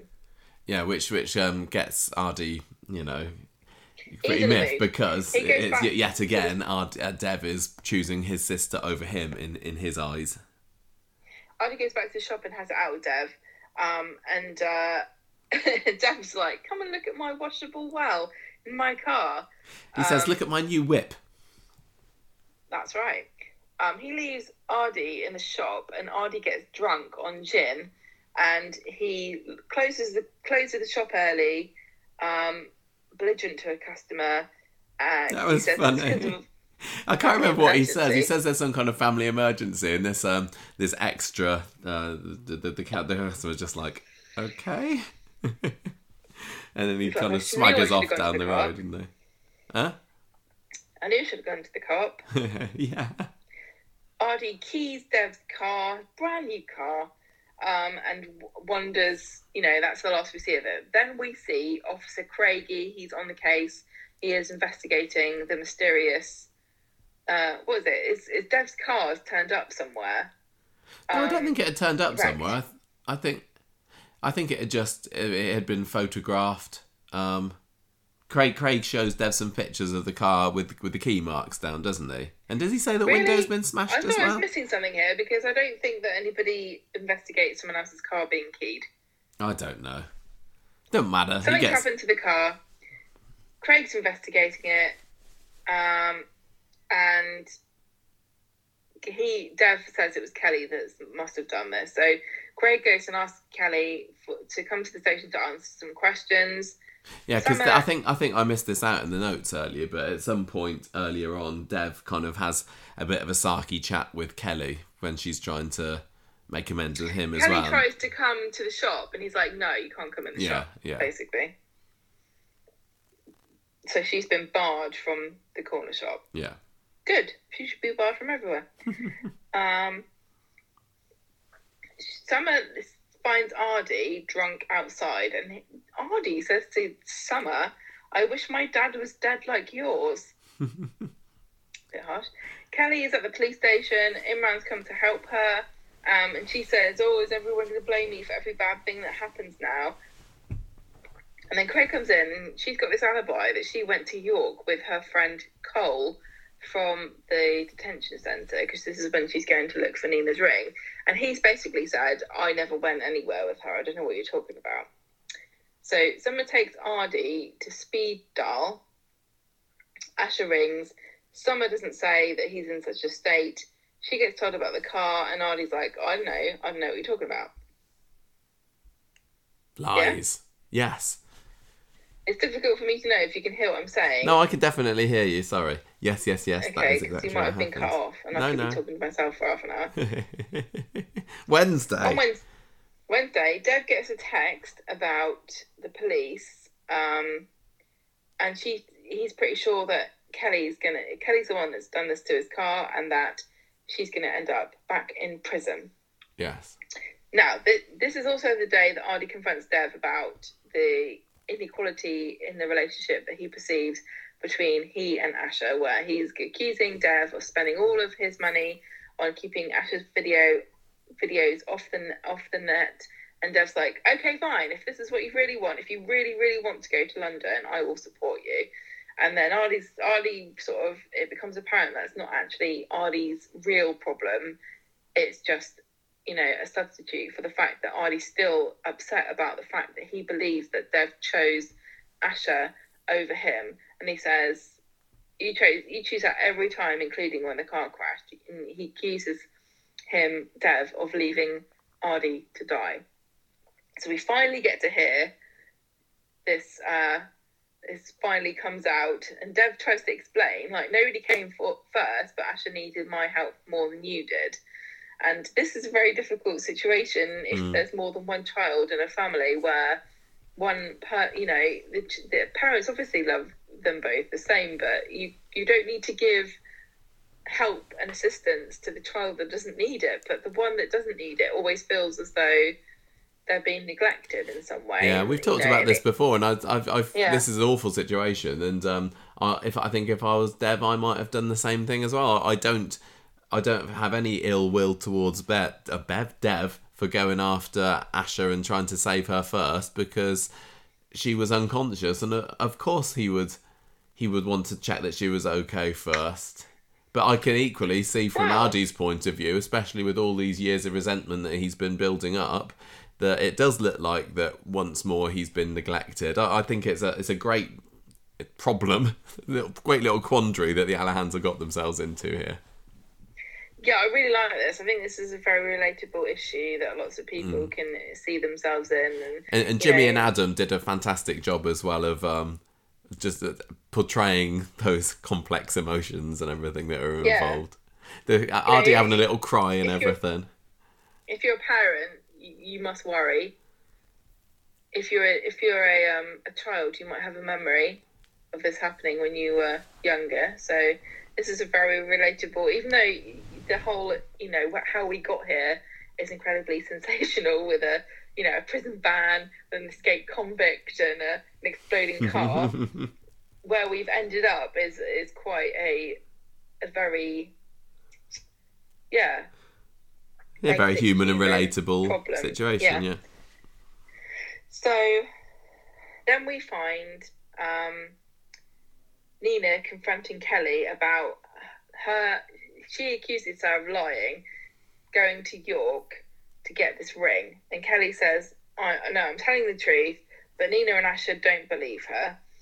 Then we'll then we get to go back to Dev. Um, he and he's t- talking to Aadi about Sunita and says that she's looking out uh, out for them and you know she's somewhere in the afterlife and and so on and Aadi is not really buying it he doesn't seem to like it's a nice idea but he's not really concerned you know he doesn't really think about it that way he asked See, I would have thought, wouldn't it? I, I I don't really know a whole lot about Hinduism, but I would have thought that they'd have been like, no, she's she's reincarnated now. She's a little uh, she's a little butterfly flying around somewhere.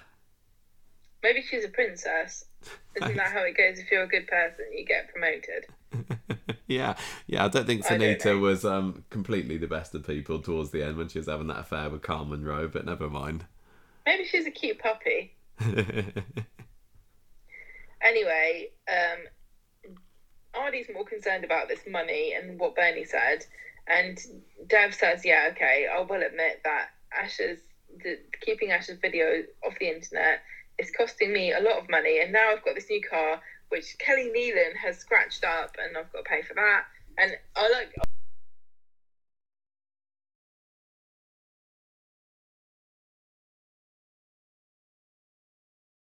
But I have to pay for everything, and I'm the only one that's earning money. There's only one parent in this house. You got, I've got two kids, and I'm trying my best. Mm. Another, another really relatable thing of you know children just not really understanding. Even, even a teenager who, um, you know, can it can be explained these things. It's very different. The theory of yeah, everything costs money Yeah, to the practice of at the end of the month I've got no money left because all these things have come up that I didn't realise was going to happen and trying to provide for my kids but it's just not enough. mm, mm. Anyway, um, this is when Aadi uh, confesses that it wasn't actually Kelly that scratched the car. it was it, Dev gets home and Asha hears all about this, about the car, about um, the fact that Aadi's jealous that she's getting all this attention, and then they end they end up arguing, Aadi and Asha, and Aadi gets fed up with this. He says, "I'm fed up with this. I'm leaving," and he stomps away. And Dev phones up the police to he picks up the phone to call the police, and Asha's like, "Oh no, don't dob Aadi in. That's awful." Yes. I can't remember what happens. Yeah, no, he he he doesn't in the end, does he? He ends up just saying, oh, "I I just know it wasn't Kelly," Yeah, and the police are like, off. "Okay, I'll take your word for it, Mister That's Alahan." enough for that's yeah, that's enough for us. We don't mind. Um, Aadi goes to the cafe with Summer and he says, "Can I stay with you, please, for a few nights?" And he's moaning on about Dev favouring Asha, and he says, "Oh, I should have done more than just trash his precious car." And Summer's like, "Oh no, I can't believe you would do such a thing." Asha finds Kelly later, and Dev has said, you know, got her out of this problem. He hasn't told anyone it was ha- it was Aadi, but he's got Kelly off the hook. So Kelly asks Asha if she thinks that she could try to convince Nina to forgive her, or maybe just not hate her. And Asha's like, "Look, I can't talk to you about this at, at the moment. I'm I'm leaving." Aadi tells Summer that he doesn't regret that Kelly has got arrested because she's basically responsible for Seb's death anyway. And I can't remember whether at any point Aadi points out that she's also responsible for his, you know, wings being clipped and the Alahans being in financial distress. Because the other No, I can't remember whether he mentioned that. is that Dev sent them both to to private school too Yeah, because of what Kelly did. Yeah. Honestly, I don't know enough about mm, keeping raunchy videos off the internet. I don't know whether Um, you can actually do that. I think we talked about it at the time, and it's like I've never tried, but it feels No, like trying to stop a are- video from spreading on the internet is a bit of a fool's errand. Well, there's there's definitely reputation managers who can try to do stuff like this to you for you, but I think that um, I didn't realise it was sort of a really ongoing and intensive monetary outlay.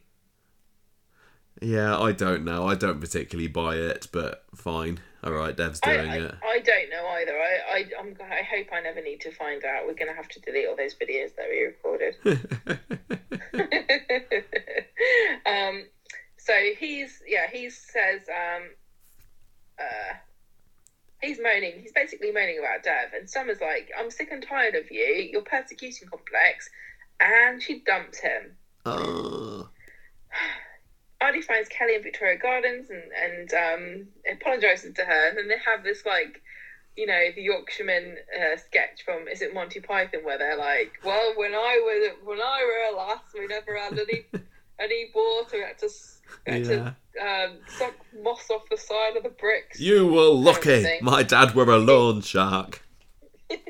Yeah, exactly. They did have a bit of And a competition about who's had the most terrible upbringing, didn't they? Yeah, they have. And the pair of them are such privileged little twonks. I can't believe it. I It's know. like my my mum didn't pay, but you know this is what teenagers are like. I'm sorry for a teenager listening, but um, I really hope for your sake that when you get older, you'll realise that your childhood was not as bad as you thought it was. You know, there's his dad, his auntie going, "Oh, when I was young, my my dad thought I was a, a golf prodigy, and he bought me a golf club." And, you know, and there's there's um Summer go uh no Kelly. sorry Kelly going oh my my parents gave me fifty quid to go to town. All right, I understand. I understand that having loving parents is um is you know really important, but Aadi really doesn't get how good he had it growing up. I know that he had a lot of sad times, but think of all the happy things that you know Mary and all the nice things that she did for him, and Yeah. Deb cares so much about both of his children that Aadi cannot see it at the moment. And I, you know, I think the jury's out on Kelly. I know. If you I'm want to look gonna- at somebody who had a rubbish childhood, like Seb, for example. Seb, honestly, is the best of the three as far as being a good person seems to be, and not you know, wallowing in self pity and trying to make good Yeah. of what you've got in in life. He his you know he raised his his siblings. His mum was on smack, and uh, he lived in squalor and filth. And these two really privileged. You know, money doesn't solve all these problems, but they never had to worry. I don't think these two children about money No. you know look look back on some on some people's childhoods and you'll find children worrying about the mortgage or worrying about how their parents are going to pay for school uniforms or or c- being concerned about going on school trips these kids never worried about that kind of stuff they had other problems yes but they didn't count any of their blessings and they've had plenty of those to go around i think Mm. but that's just me on my high horse i guess i've never had a sister that uh made a sex tape so I can't relate. um, so yeah, Kelly's Kelly's opening up about her, you know, the fact that she's starting to think her dad's maybe dead. He hasn't been seen for years. Um, and she says, "Look, why don't we go back to my place together?" Um, so he agrees. But back at home, I, I was just telling Dev not to worry about Aadi, and he's probably just having a sulk and crashing at Summers. But Dev's fretting about, you know, losing his relationship with his son. This is why Dev's a great dad because he cares. Yeah. And I he really think does. Asha was being Asha was being a little snot here, and I really enjoyed. I really enjoyed this. Like, I don't like it when characters are just automatically the best, you know, and react in the best, nicest ways to everything. Mm. Asha's um, had a lot of struggles, and she's been tested, and she's come up trumps quite a few times, and we've rooted for her. But in this situation, she was just a little brat. Like, uh, I don't care about him anyway. He's just being a dick. I'm I'm not. See, I'm still not finding Asha being particularly bratty. I think it's she's she's Well, yeah, coming off a little say. worse because we're seeing how it's affecting Aadi and everything. But I, I, I, I think But she's not sympathetic. She doesn't really understand what he's what he's going through. No. You know. I think she's just like being a normal a normal sister. Yeah, We've seen I mean. lots of siblings will fall out and they won't see eye to eye. And I know they're twins and everything, but it doesn't automatically mean they're going to have this perfect bond. I think it's just a normal I think- sibling relationship that they they seem to have, very usual.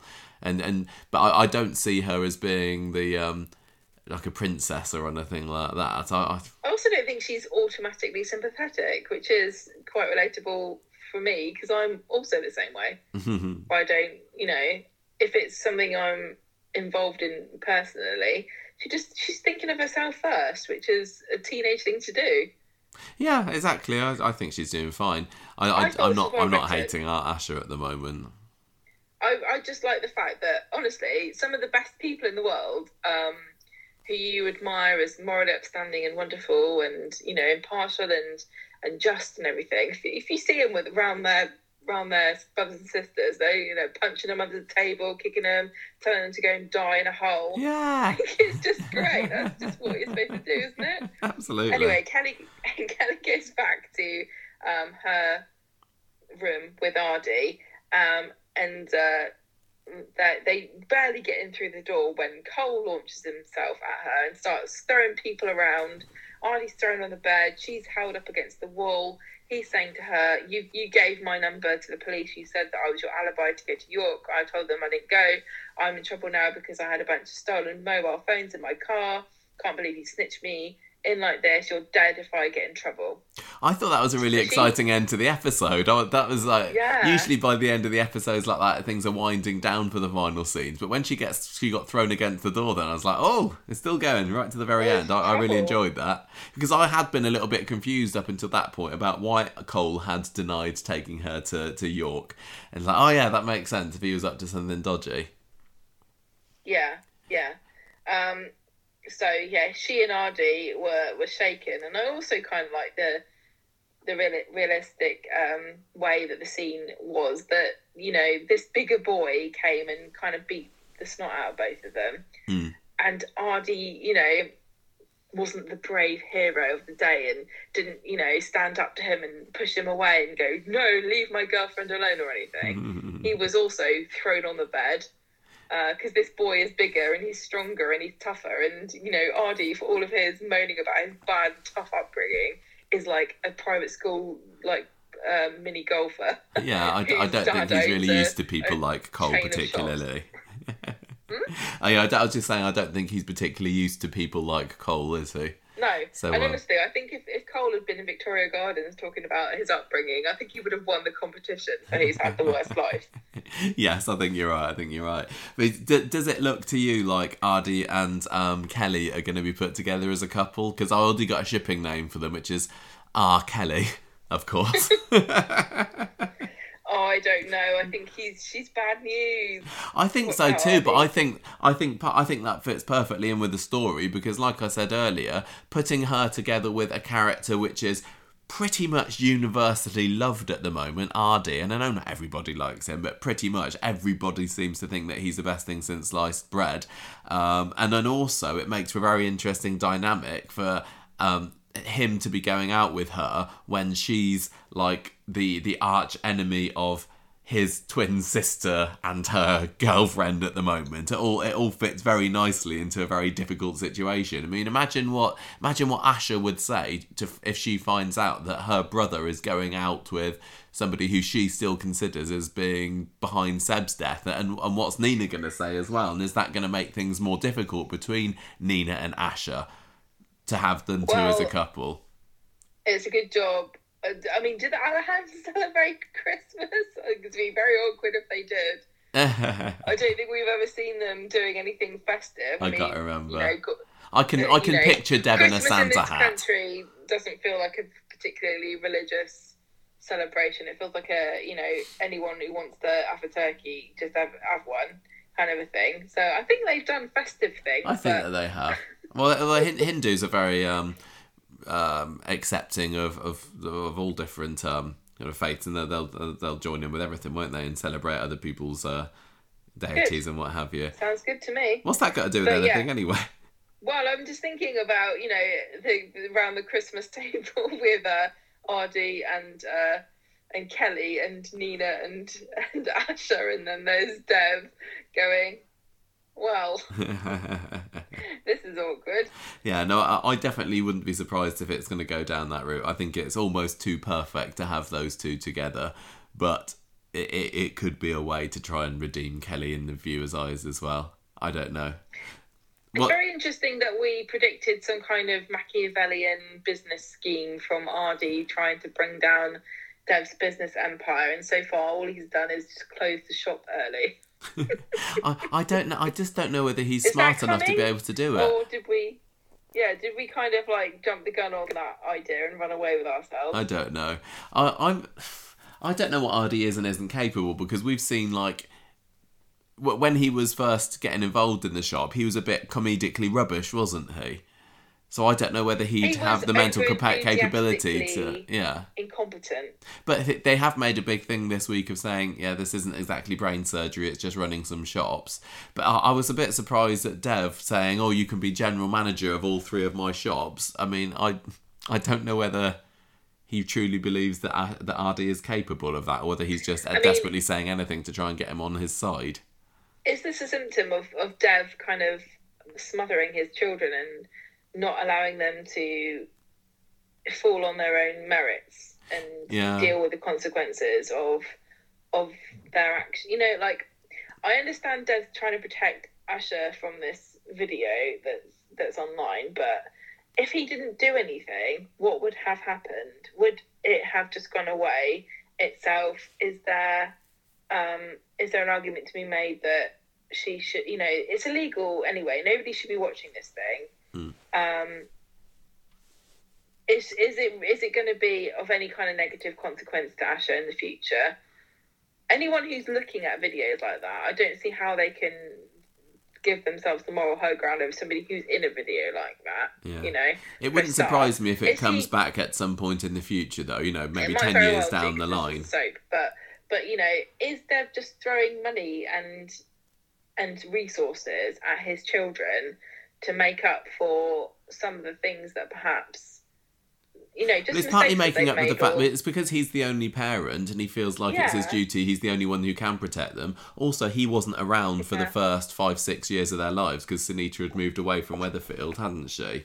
Um, Yeah. So I think ever, ever since then he's been doing. He he will do anything to protect his kids, but protecting Yeah. two at the same time where there's a financial. Yeah, I think.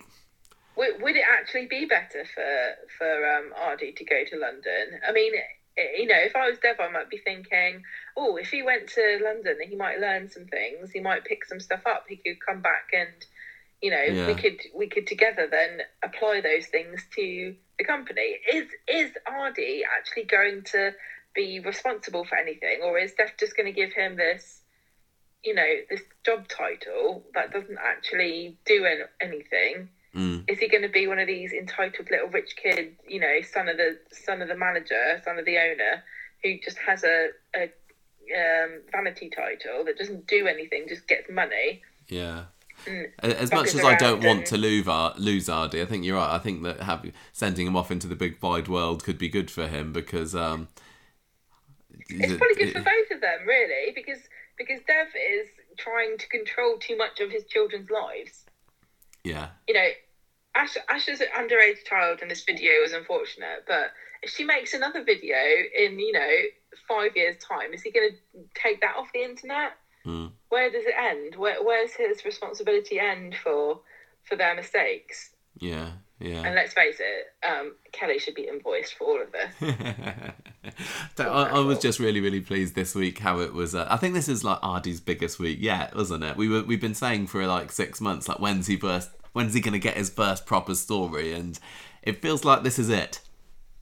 He's doing such a great He job is too. I'm really, so, really so good. what I'm seeing. It's fantastic. He's he's really really brilliant. He's and, and the, what what range as well. Adam Hussain is showing. He he had his drunk drunk acting. He had his crying this week. Still managed to get a bit of the uh, the the comedy in as well with with some of the serious stuff. It was uh, it was just brilliant. And and I mean, I'm not particularly um, sad about the fact that he's moving away from Summer as well because I, I like the idea of him having a girlfriend, but um, I, I don't It know. Him and. Summer, it was, it was okay. It was sweet. Um, I, I, unfortunately, I'm getting the impression that Summer is a bit of a, a personality vacuum at the moment. Yeah, I, I know what you mean. Although one of my favourite lines of the week was um, Summer and Amy talking in the cafe when um, and Amy's asking Summer if she and uh, Aadi have synchronised watches yet. and I was like, and she and she was like, "Oh, I just made that up." that was a I really, really uh, clever, really, really good line, and very well delivered by Elle Mulvaney. I think just like I don't know what I'm talking about, but that sounds like the sort of thing people might say. Well, was- she knows what she's talking about. She's a mother. yeah, but I suppose that's another example of the fact that Aadi um, is very naive to the world. If he's, I mean, he's he's not synchronized watches with his girlfriend yet, and his his dad has been there to protect him every second of his life. So may, yeah, maybe um, maybe he does need to stand on his own two feet a little bit. I'm kind of glad that there's a few teenagers left on Coronation Street that don't just jump into bed with each other Me too. because Me too, and it's another reason why I love Ash, uh, Aadi so much. He, he he's definitely Yeah. showing respect to, to Summer and uh, there's something there's something wrong with it, but it's also I don't want you know the impression to be that this is a very normal thing because I think that um, people have a tendency to to assume that their own experiences are very universal for you know when you lose your virginity or you know if you smoke or drink and or do drugs maybe at school and um, it's not everybody's experience and it's not there's you know it doesn't make you a bad person or a, a sad loser or anything if you don't do those things immediately because we're hmm. pretty cool aren't we Oh yeah, it's so cool. But I, I still am wondering whether you know by this time next week whether he will have synchronized watches with Kelly. I think that that is definitely impossible, but it depends on whether Cole lets them get on with it. Yeah, He yeah. might have something to say. He might be bursting in every five minutes, demanding his. I don't know. I, I imagine he's going to blackmail her in some way or get her. I just can see her, him asking her to do something. Well, he has. for him, What's what's he got over her at the moment? He hasn't got anything over her, but he's bigger than she is, and she kind of owes him a favour now. Hmm. Yeah. I you know, so. like uh, you you drop me in it. Um, you do this for me now, or I'm going to make life difficult for you. Yeah. Yeah.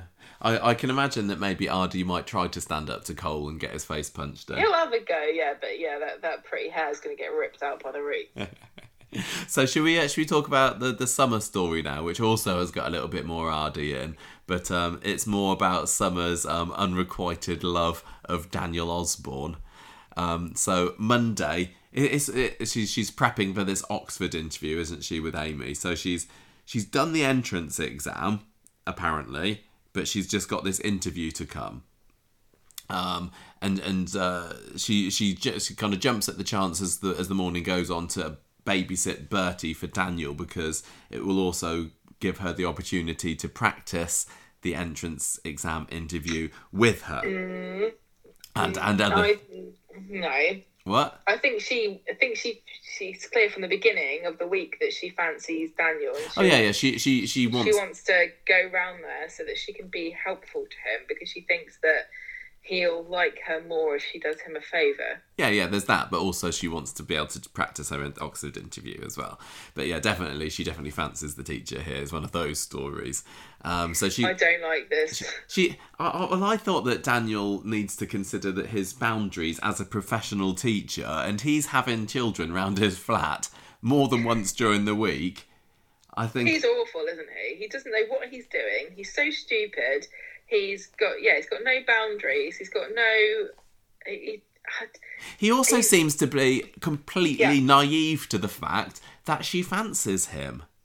Well, isn't this something you get told when you're if you're a if you're a male teacher and you're going into a secondary school? Isn't this just common knowledge that like the, the girls are going to fancy you? Just watch out. Just don't be anywhere near them by yourself ever. I think that if he were to get, you know, at all investigated by yeah, the, this Mrs. Croshaw or whatever at school, she might say, "Why are you having someone coming around your house every evening?" And I suppose it's difficult what because you, you, know doing, you nut job? the fact that they're neighbours and um, you know he, he and Billy know each other and everything. But but even so, it, he's he is walking a very thin line here with this. But anyway, It's she, really unacceptable. Yeah. And um, well, even the fact that on was it on Tuesday she does um some tutoring of Max in Daniel's house. I mean, surely there's somewhere else that they could go. I know that she again she was looking after sense. Bertie, but um yeah, and also be the careful, other thing Daniel. is that he, you know, we harp on this all the time, and it's it's probably really boring to hear, hear us going on about it so much, but. He's like never at school, and this is now the third. Like during this week, he gets Summer to babysit Bertie three times in a row.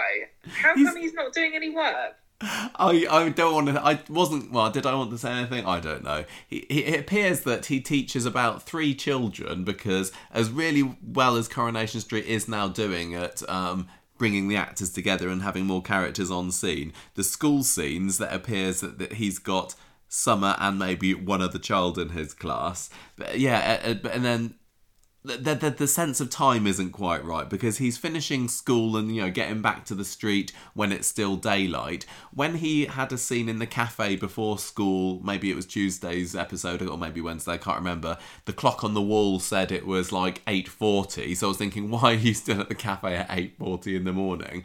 But once the school scenes are over there still is an awful lot of episode for him to be getting on with things. And like yeah he's got time to go off to the theatre.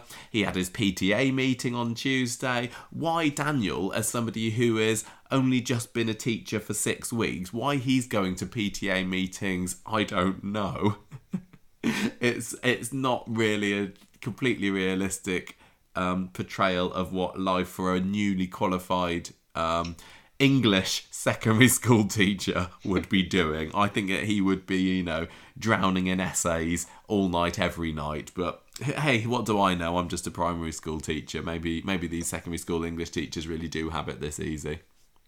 And if you think that that was contentious, you just wait till we say our insider knowledge about how the sinkholes are completely wrong. anyway, so um, she Hang on. what? Sorry, I've got to stop now because my uh, my headphones have run out of battery. Your headphones run out of battery. Can you can you just like take them out and it still keeps going? What's going on? Where's Gemma? Can you hear me? I can hear you now. You you, you just speaking. Are you going?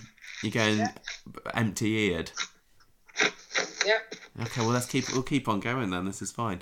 So anyway, um, she she goes round to Daniel's flat on Monday evening, kind of making herself comfortable there, and um, and when it's all over, she sees Aadi and asks to hang out with him, and um.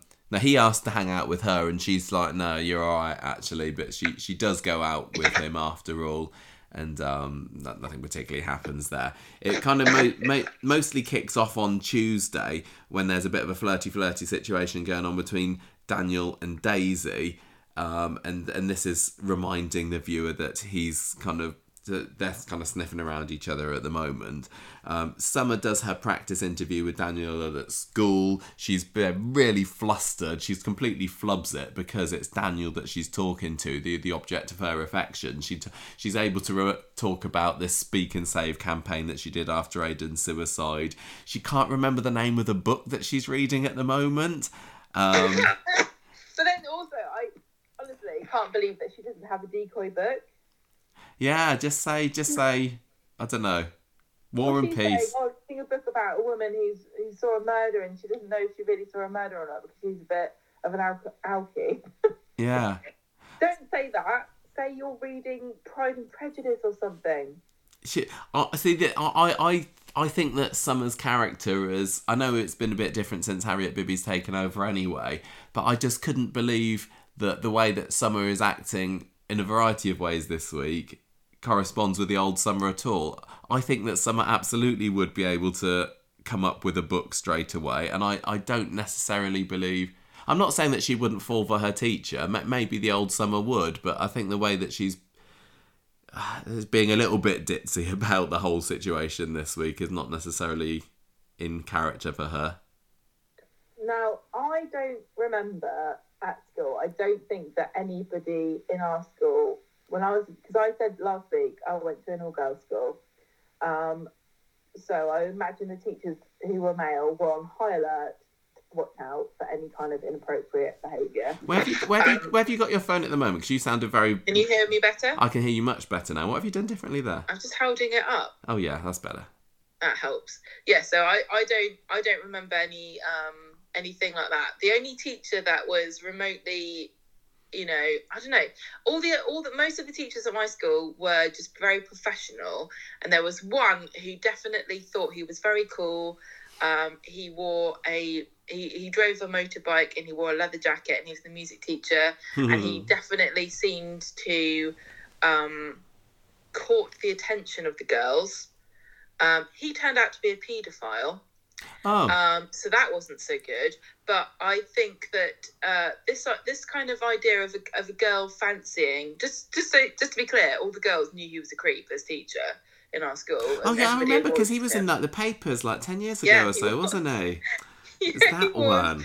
Um, but I, I don't think it's unusual. What I'm trying to say here, I don't think it's unusual for a girl or a boy to have a crush on their teacher at No. school. But where is Corrie going with this? Is this going to be a seriously drawn out story? Is there going to be any kind of uh, reciprocation? What will Daniel do No. when he finds out? I don't Um, think so. I think with the way that the story ends at the end of this week, there's a definite turning point in the, uh, you know, with, with what Summer believes because she's she spends the whole week in, in a fantasy and she's she's looking Yes, for any does. clue that Daniel fancies her, and then it get she gets her heart torn in two by the end of Friday's episode, doesn't she? Where is she going to go with it though? This is the thing. It the trouble with Summer is she doesn't have a confidant, and she, you know, she, she's the kind of character I can very well imagine writing in a journal. You know, dear diary, Mr. Osborne is the most amazing person. My name is Summer Os- Osborne, and I'm Bertie's mum. You know. Hmm. She's got But she's Amy, got- hasn't she? Huh? She's got Amy yeah, but Amy as a Amy, confidant. Amy is way too switched on and sarcastic to to be like, oh wow, yeah, that's great. Like Amy would make fun of her if she told told her that she fancied Daniel. She'd be like, "What, Daniel? Really? Are you kidding me?" Yeah. well, I Um, suppose I suppose um, you know Daniel and Amy are in the same family, aren't they? So maybe that's why Summer can't. Yeah, no way. I'm just kind thinking, of the way- it's a what kind of what I'm trying to say siblings-ish. Is, is this going to be a relatable teacher crush story that some people are going to look at and go, "God, yeah, I remember my my teacher at so and so. I really fancied him," you know? Or is this going to be a psychotic, you know, teenage girl? Uh, what's the equivalent of a teenage girl bunny boiler? Like boiling Bertie's booties in a yeah. in um to, to bleach them. I don't I don't know. I, I'm just I as soon as I saw this the possibility of this rearing its head, I got very uncomfortable because I've always been very protective of you. You're a male teacher in a female dominated um, profession. People are suspicious of teachers who are men. Um, I don't know whether they're more suspicious of primary school teachers or secondary school teachers. There's a lot of stigma against men interacting with children. It seems to get worse every year. People do not really give men the benefit of the doubt around children these days. I don't know if that's good or bad, but you know, I, I feel protective of you. And Daniel's like the closest thing on Corrie since um, Brian threw up on the deputy head. So I, I'm concerned Yeah. about, uh, you know, throw it because you know Corrie can be quite influential. I don't want anyone to watch this and go, God, you know, my my daughter's at school with a male teacher. What if so and so? You know, yeah. Well, the, the way that Daniel's being written at the moment, he certainly is. he's so oblivious. uh, yeah, oblivious exactly to what's going on, which which is odd But that's because not good. no. That's not good at all. Can we, can, let's go on with what actually happened with it then, because um, Sorry. she- no, no, fine. She she ends up um, she's completely flubs this this interview, and Daniel says, "Look, just relax. Couple of weeks, it'll all be over. Then you won't have to put up with me anymore." And um, she obviously wants to have as much practice and, and time with him as possible. She ends up swiping his lanyard off of his desk um, during the episode, and, and this is her little little keepsake of Daniel for the rest of the episode. Um, No, no, no. I think No, I think she takes it so that she can give it back to Yeah, him. gi- gives she does she she she she likes kind of She's like, oh, I'm so useful. fondling it as the episode goes on. But yeah, she when she gives it back to him later, and he says, "Oh, what would I do without you? Thanks, Summer." She's like, "Oh no, no, it's fine." Um, so um, she she has she she ends up doing a bit of a tutoring session with Max later in Daniel's flat. Again, weird why it went on in there. Um, and again, she's left feeling very pleased with herself because Daniel's very grateful to her for looking after Bertie. Um, and the, there's a bit of a misunderstanding, a bit of a classic Corrie misunderstanding at the end of the episode because as she gets kicked out of his flat when Adam comes back, she inadvertently hears Daniel and Adam talking about Daisy, but she doesn't realise that it's Daisy that they're talking about because Daniel's telling Adam, "Oh yeah, I quite fancy her actually," and Adam's saying, "Oh, I don't think that that's very good that you two are together. I, I, think you need to be careful." And Daniel's saying, "No, no, it's all right. I know exactly what I'm doing." And yeah, Summer is left at the end of the episode thinking they're talking about her. Oh dear. So on Wednesday's episode, um, Billy and Summer are talking about this this performance of the importance of being earnest that's on in town, which Daniel wants to go and see. Um, and um, da- again, da- Daniel and Adam are still talking about Daisy. Adam saying that she's not right for him. It's hardly a meeting of minds, etc. Oh, and this is where Daniel says, "Oh, you saying that me and me and Sinead are a meeting of minds?" I think he kind of disses Sinead. Total diss, and it's just like his dad too. I know. Ken, Ken and Deirdre. Yeah. I, I fancy of- anybody, however intellectually inferior to me they are, is basically Yeah. what Daniel was saying here. Well, I think Ken and Daniel both get off a little bit on being the superior Yeah, one in a relationship. totally. Honest, honestly, totally. But um, Summer later gets the idea in her head that Daniel's going to be invite her along to this play, doesn't she? Because she sees the tickets on his desk. is she talking to him about she's doing the play, or she No, the, she's got some kind of connection to to this play too? did she? Oh, I can't remember. I don't know. She, all, all I saw that was that she sees. they talk about it together. Oh yeah, but I can't remember what it was. 'cause I, I think at the time I didn't really realize it was going to be important, so I didn't really pay any attention to it. But Can I just say at this point that I was in the importance of being earnest at our school, and I played Gwendolyn. oh well, yeah, I don't know anything about it. A handbag. That's that's an insider thing for for us Ernest fans. This this this is also what um, Ernest Bishop and Emily Bishop put on at, like in the seventies or something, didn't they? yeah, yeah, they did a they did a version of this play. But anyway, Daniel asks Summer later if she's available this evening, um, and, and then it's like for babysitting, and Summer is gutted because she thinks that she she's got it into her head that the teacher is inviting her out to a play, and um, so she ends up having to babysit Bertie again, and she's upset at this point because by now she's dumped Aadi, and um, Daniel's still Daniel isn't telling her who he's going with. He says, "Oh, I'm just going out with a mate," and even afterwards when he comes back, they they say, "Oh yeah, I went I went out with a mate." we had a lovely time actually. And when um, Summer's outside, um, having been sent home by Daniel afterwards, she then sees Daisy sneaking up to the flat.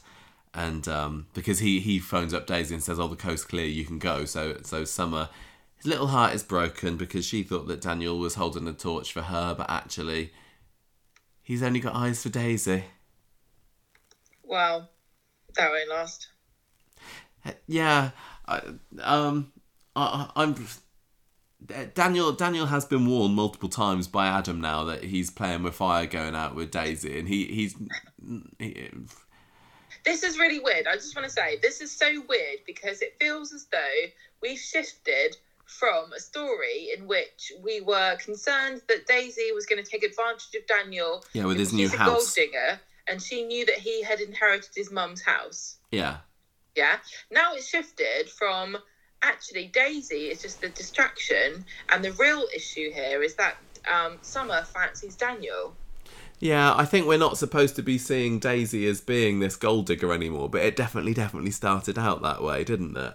Why is there not room for both? Because honestly, Daniel is like swimming around in shark infested waters, like going, Whoa, you know, I've got a nosebleed, never mind. And you know, they're swimming around and around him, trying to get him. Nobody, these women, both of them are bad news for Daniel. well, one of them's a girl. Yeah, I, I And d- he's blithely just just paddling around, going, "Well, if I just, you know, if I just blow my nose, get rid of this blood into the water, it'll be fine." I, I don't know whether Daisy would be such a bad idea for Daniel now. They they're just not particularly shown enough of them. I, I'm No, just so so no, so we- wary of Daisy. It's really difficult for me to you know take the blinkers off yeah. my eyes okay. really well, I'll tell that. you, as somebody who likes Daisy as a character, it was clearly established at the very beginning of her interest in Daniel that number one, she was only interested in him because she was on the rebound.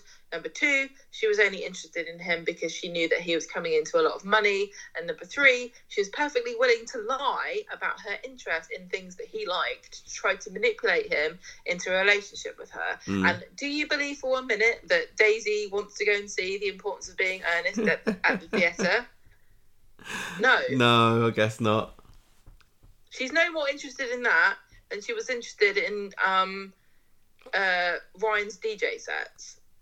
Yeah, that's true. She's a chameleon. She's one of these girls, and I, you know, I think we had this discussion before about has she missed a father figure in her life? Does she seek male approval? Is she a chameleon, a social chameleon who, you know, will take on the interests of whoever she's with at the time to try to manipulate them into liking her because that's all she wants? Mm. I think we've had this discussion before, and I think it's very interesting to think of Daisy in this way as a kind of a lost girl who who just wants a dad somewhere. And you know, think about it like this: Daniel is a dad already. He's got a he's got a son.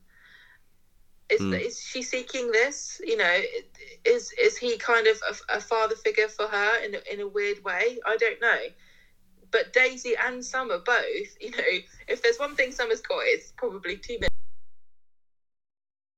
Don't know why she needs Daniel as well, but um, Yeah. she's lost too. So, Summer and Summer and Daisy both a bit lost, Mm. and Daniel, bless him, is more lost than both of them combined. Really, if you think about him like that, he's kind of a weirdly romantic figure. If he wasn't so, you know, screwed up and Yeah. well, that's kind of what makes him romantic, you know. mm, mm. But he's made so many mistakes. He's not. He's not a catch for either of these these people. This this is doomed on both fronts. I think so. I, I'd like. I'd quite like to see maybe some Daniel and Ken scenes. I think this this story needs this. Yeah, Just I think to, you're right. but from from from the uh, the streets longest time romantic to to give him a bit of advice here. So what what do you think that Summer is going to do now? Do you think that she's going to double down on trying to steal Daniel away from from Daisy, or is she going to realise, oh, I've been a fool all this time, and then maybe try and go back to Aadi, but it's too late because Aadi's now set himself up with Kelly. Uh, I don't know. I, I kind of like the idea, the, way that Coronation Street is not um, shoe boxing, oh, pigeonholing. I don't know. Summer is like she's a nerd. Nerds don't fancy people or have stupid romantic ideas or you know throw themselves after boys. I, I don't think that's correct. I think that even you know bookworms have very flighty fantasies about what their romantic future could look like. I, I like the fact that they've not kind of ruled out to Summer as as being a fantasist for Hmm. love. Who isn't, Michael? Who isn't? Um, is she going to go too far? What what could she do? I mean, we've seen her taking Daniel's lanyard. Could she do something to Bertie? Now, here's an interesting consideration because we saw. Um, if you're going to contrast and compare Daisy and Summer, you've got Summer who's the babysitter, and Daisy's like, you know, the strumpet that comes after hours to entertain her man. But you've also got um, Summer who's actually only really looking after uh, Bertie to get to Daniel, and um, you've got Daisy who is actually uh, such a um a you know a golden hearted woman that she took a first aid course because she's got this background of um worrying about about children because of her uh, brother dying yeah. you know that time in the in the bistro with um was it Bertie? Bertie in the battery, yeah. yeah, swallowing the battery, and she was so worried about it. Um, is something is something going to happen to to Bertie? I don't know. just See, think I it's think really interesting to think about those two, the, the contrast between those two characters. I just think that if you were to look on the face of it, you would think that Daisy would be the one that wouldn't care, and Summer does. But actually, it's kind of the other way around because Daisy's never used Bertie to get to Daniel, but Summer has. Yeah. Yeah. I'm wondering whether it's going to go more down the direction that um, Summer is now spurned and will try and get Daniel in trouble and try and uh, make out to Mrs. Croshaw that that that she that Daniel's made it was sort of been inappropriate towards her.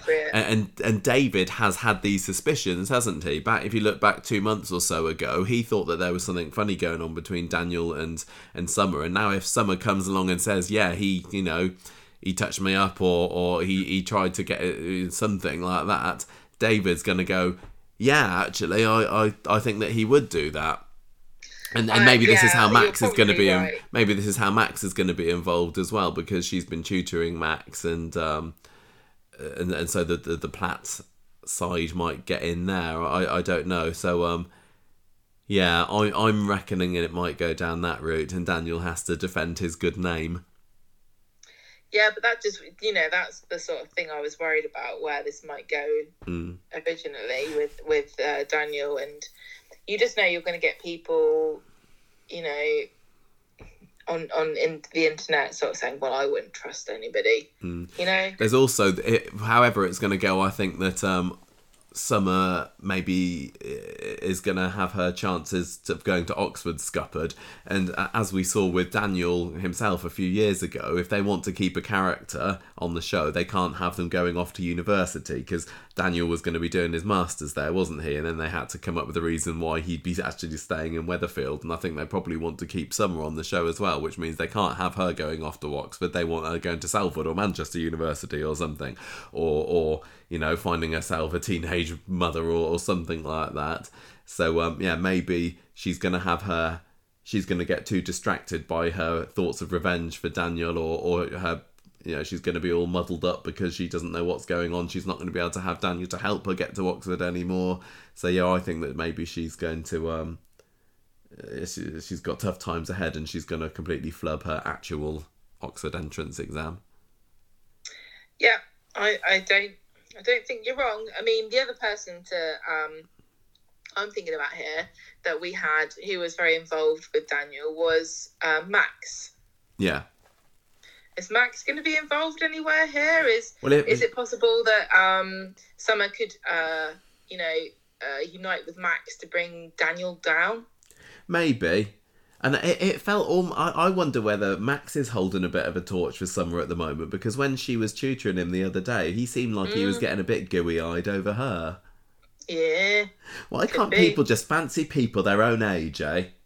What's wrong with that? should we um should we move on? I think this this three stories that are kind of all related. We're done with them, and it's finally to talk about what some of the other people on the street have been getting up to this week. Is it my go? Um, yes, I believe it is. So it's Natasha's funeral, and uh, which we didn't get to see any of. Sorry, Natasha. Not only did we not get to see her funeral, we also didn't get to see any of the other uh, Blakemans, or is it Blake No, men? didn't they left? Oh, so convenient.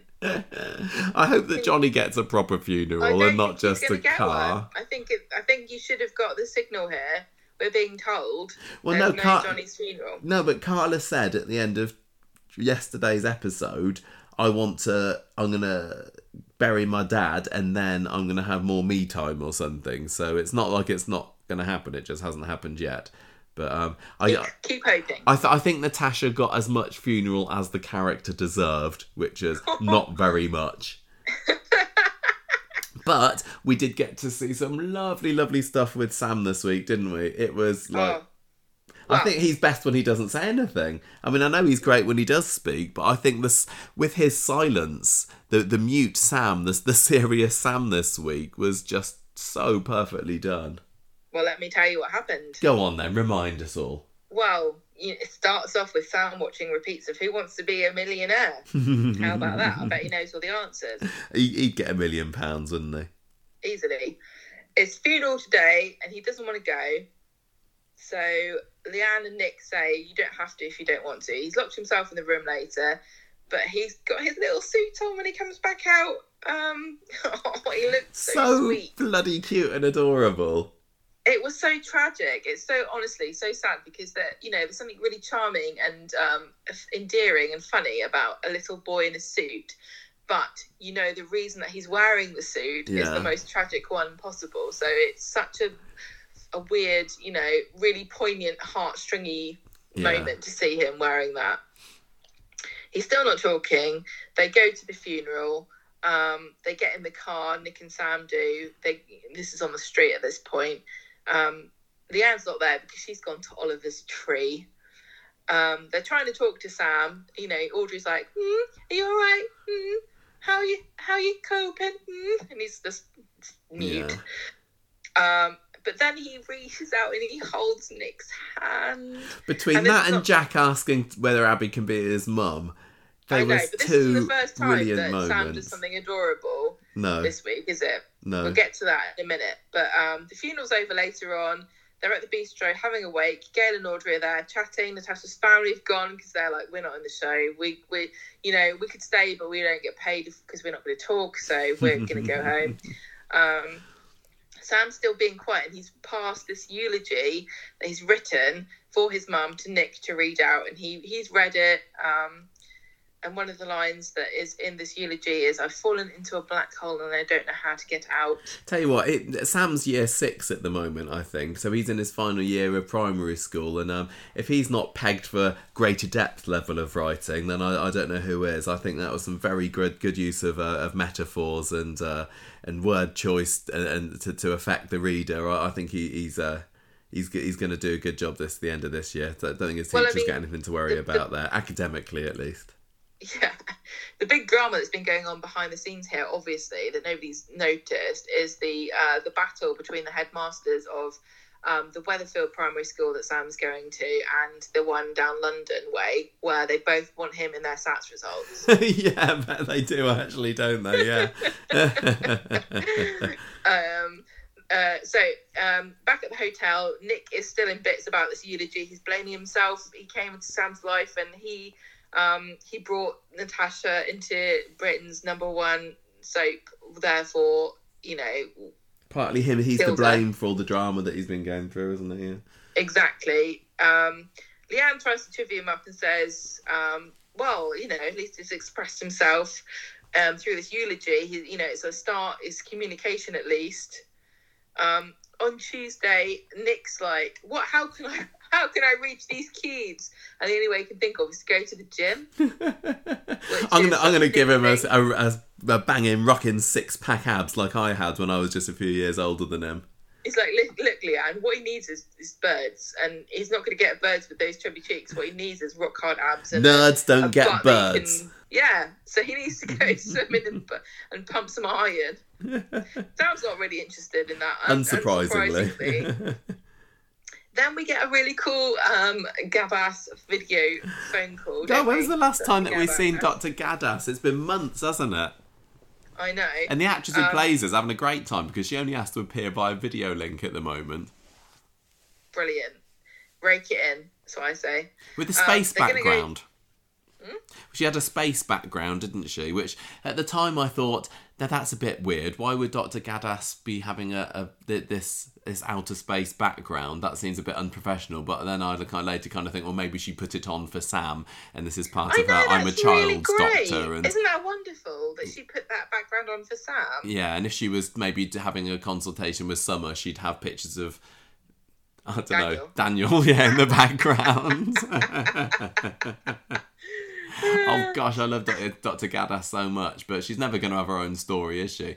The, the, uh, all the other doctors, like Dr. Ali and, and Dr. Matt Carter and and and um, the other Dr. Matt before then, they all had their own stories. They were kind of more characters, weren't they? But Dr. Gaddas has never had one, and I don't think she will. But she's probably the longest lasting doctor that Corrie's ever had, so it's all about fit swings and roundabouts, give and take, isn't it, with her? We've had her for a long time now, but she's just never gonna actually have her own story, which is sad. But never mind. Maybe um, the fact that uh, I think on the end of Wednesday's episode they said that they were that Gaddas was going to be heavily involved or in some way involved in Sam's um, kind of getting out of this funk. So maybe we'll get to see her again, and it was not just a little fleeting appearance from her. We live in hope because she's going to get him a therapist, isn't she? That's right. Maybe they'll just say there's no therapist available, so I'm going to have to do it myself. Me, Dr. Gaddas. I don't know. Anyway, um, Le- Leanne basically, the, the, Leanne's story for the week is just realizing that she needs to be a good mum to Sam, isn't it? Because she has this. The road to motherhood. Yeah, she has a scene in with Steve in the cafe, which is um, he gives us some kind of quite comforting words there, which are surprisingly un-Steve like or doofusy or anything. It's about being a mum to Sam and stuff. And um, at the, at the bistro tea later, Leanne says to to Nick, "Oh, I I'm determined to look after Sam," which is what we get on on Wednesday's episode because Simon ends up babysitting him for a little bit.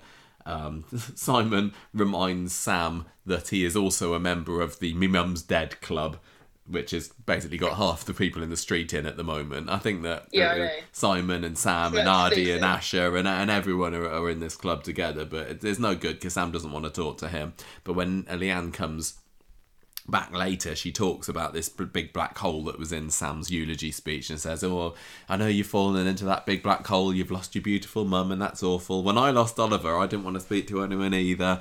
And she talks about, you know, when she was a hermit at the start of the year, which I kind of forgotten as well, which is. She, she she also went into a very similar um, downward spiral like Sam is, isn't didn't she? And then this is Yeah. this is when Simon got himself into the drugs and everything as well. And she says, "Look, I don't want to see you like this. Um, I miss your gorgeous face." And and he goes and gives her a, a big hug, a hug, sorry, an Olympic gold winning hug. She gets from him, and um, and that's basically it, basically. And um, it, it seems like the road to him, you know, no, it's not. It's not accepting his mum's death or getting out the other side or anything, but um, yeah, starting to put his life back together again is is is finally happened. And that's about it. Leanne says we just need to keep piling on the TLC. If only you could win everyone over with '90s R&B bands. um, so th- th- I thought this story was fine. There wasn't a there wasn't a whole lot of um, plot. I mean, it, it was all linked. It was all Leanne saying, "Right, I'm going to be a mum to you," but uh, it was still great, great stuff. I, I loved everything Samwise this week. Yeah, I mean, um, a, lo- a lot of mental health stories on Coronation Street seem to sort of end with, and then they went to therapy, as though that's you know something that doesn't take work or isn't a struggle and requires no input and is kind of a passive process. I mean, we followed. I remember we followed um, Steve through some of his Yeah. uh, sessions, didn't we? But A little bit. um, it's it's difficult because um, we don't really want to sit in on every single therapy session um, that Sam has and long drawn out. Uh, no, it feels to uh, me like maybe they're just you know, going to pick it up again once he's a bit better. yeah, it's it's difficult because it doesn't really feel like it does any justice to the to the process, but they're telling a story for entertainment at the end of the day, and it's not very interesting to watch a painstaking reconstruction of somebody's mental health over a series of months or even years. Not always. Not always. Um, and uh, the other thing that they don't really talk about is how sometimes it can be difficult to access these services um, in this country. Um, but again, I don't know if that we're still at the stage of mental health um, needing help for it is, is you know stigmatized, and we don't want to put people off from it. But at the same time, it can be a bit of a nasty shock for people who are seeking mental health treatment or help and um, just how difficult it can be sometimes. And there are waiting lists and um, limits to how much is available for free on the NHS. I don't know whether Coronation Street could tackle a story like that at some point down the line. Mm. Because it does seem a bit like Corrie, unfortunately, at the moment, has got to the stage where they acknowledge mental health is an issue, but then the therapy fairy comes and fixes all your problems, and you just have to go somewhere in a room for an hour a week, and uh, everything's fine. yeah, yeah. I don't know how Coronation Street can overcome this problem, but I think it's definitely worth something. It's something that's worth thinking about at some stage. Not, I don't think Sam's necessarily the right person for this story, but it's definitely, you know, can they do that in the future? I Mm. don't know. And if they did, I think honestly, Coronation Street, if they really talked about some of the, the pressures that mental health services are under, would they be then um, criticised for putting people off? Because the last thing you ever want to do is, you know, someone's drowning in the ocean, you throw them a life jacket, but before you do, you're like, um, before I throw this to you, just so you know, it might not work. Are you sure you still want it? Yeah, yeah. I, I yeah, I don't know. I, I don't know how much of it we'll see. I, I we I think we all agree that the uh, Leanne and and family need a bit of a break this year. So it wouldn't surprise me if uh, we don't get to see a lot of it. It it was very necessary this week's developments to show that Leanne is on his side. But I, I wouldn't mind Yeah. having a bit of a break. Everyone just is, is wants the best for Sam, don't they? And it's um, how nice to be Sam and uh, have so many people rooting for your yeah. um, recovery. Although not so nice to have a dead mum. No, not it's not so good, is it? No. Um, should we move on to the next story because um, Aadi isn't the only one that's possibly going to London at the moment, is he? Remember Danny? Danny, Uh, um, how could I you know, you know that Dan other character. Uh, we, All, we, the, we, all the all the Dannies go to London. what's gone on here? This is um, this is about this Well- job offer, isn't it? I can't remember. I think Corrie No. Must know that nobody cares about this story. Surely, See, when they write these know- scenes, they weren't thinking, "Oh, I they're gonna love oh, this. They'll be on the edge of their seats for Coronation this." Will he go to. London? No, this is the couple that ushered us out of COVID restrictions, isn't it? They are, yes. First, first post-COVID kiss on at us. Coronation What's Street. happened? What's happened now? I've got, I might have COVID. You definitely got COVID. We're doing the podcast in two separate parts of the house, and I honestly, I think I'm going to blame Danny. go on, go on. Why has he been around snogging you?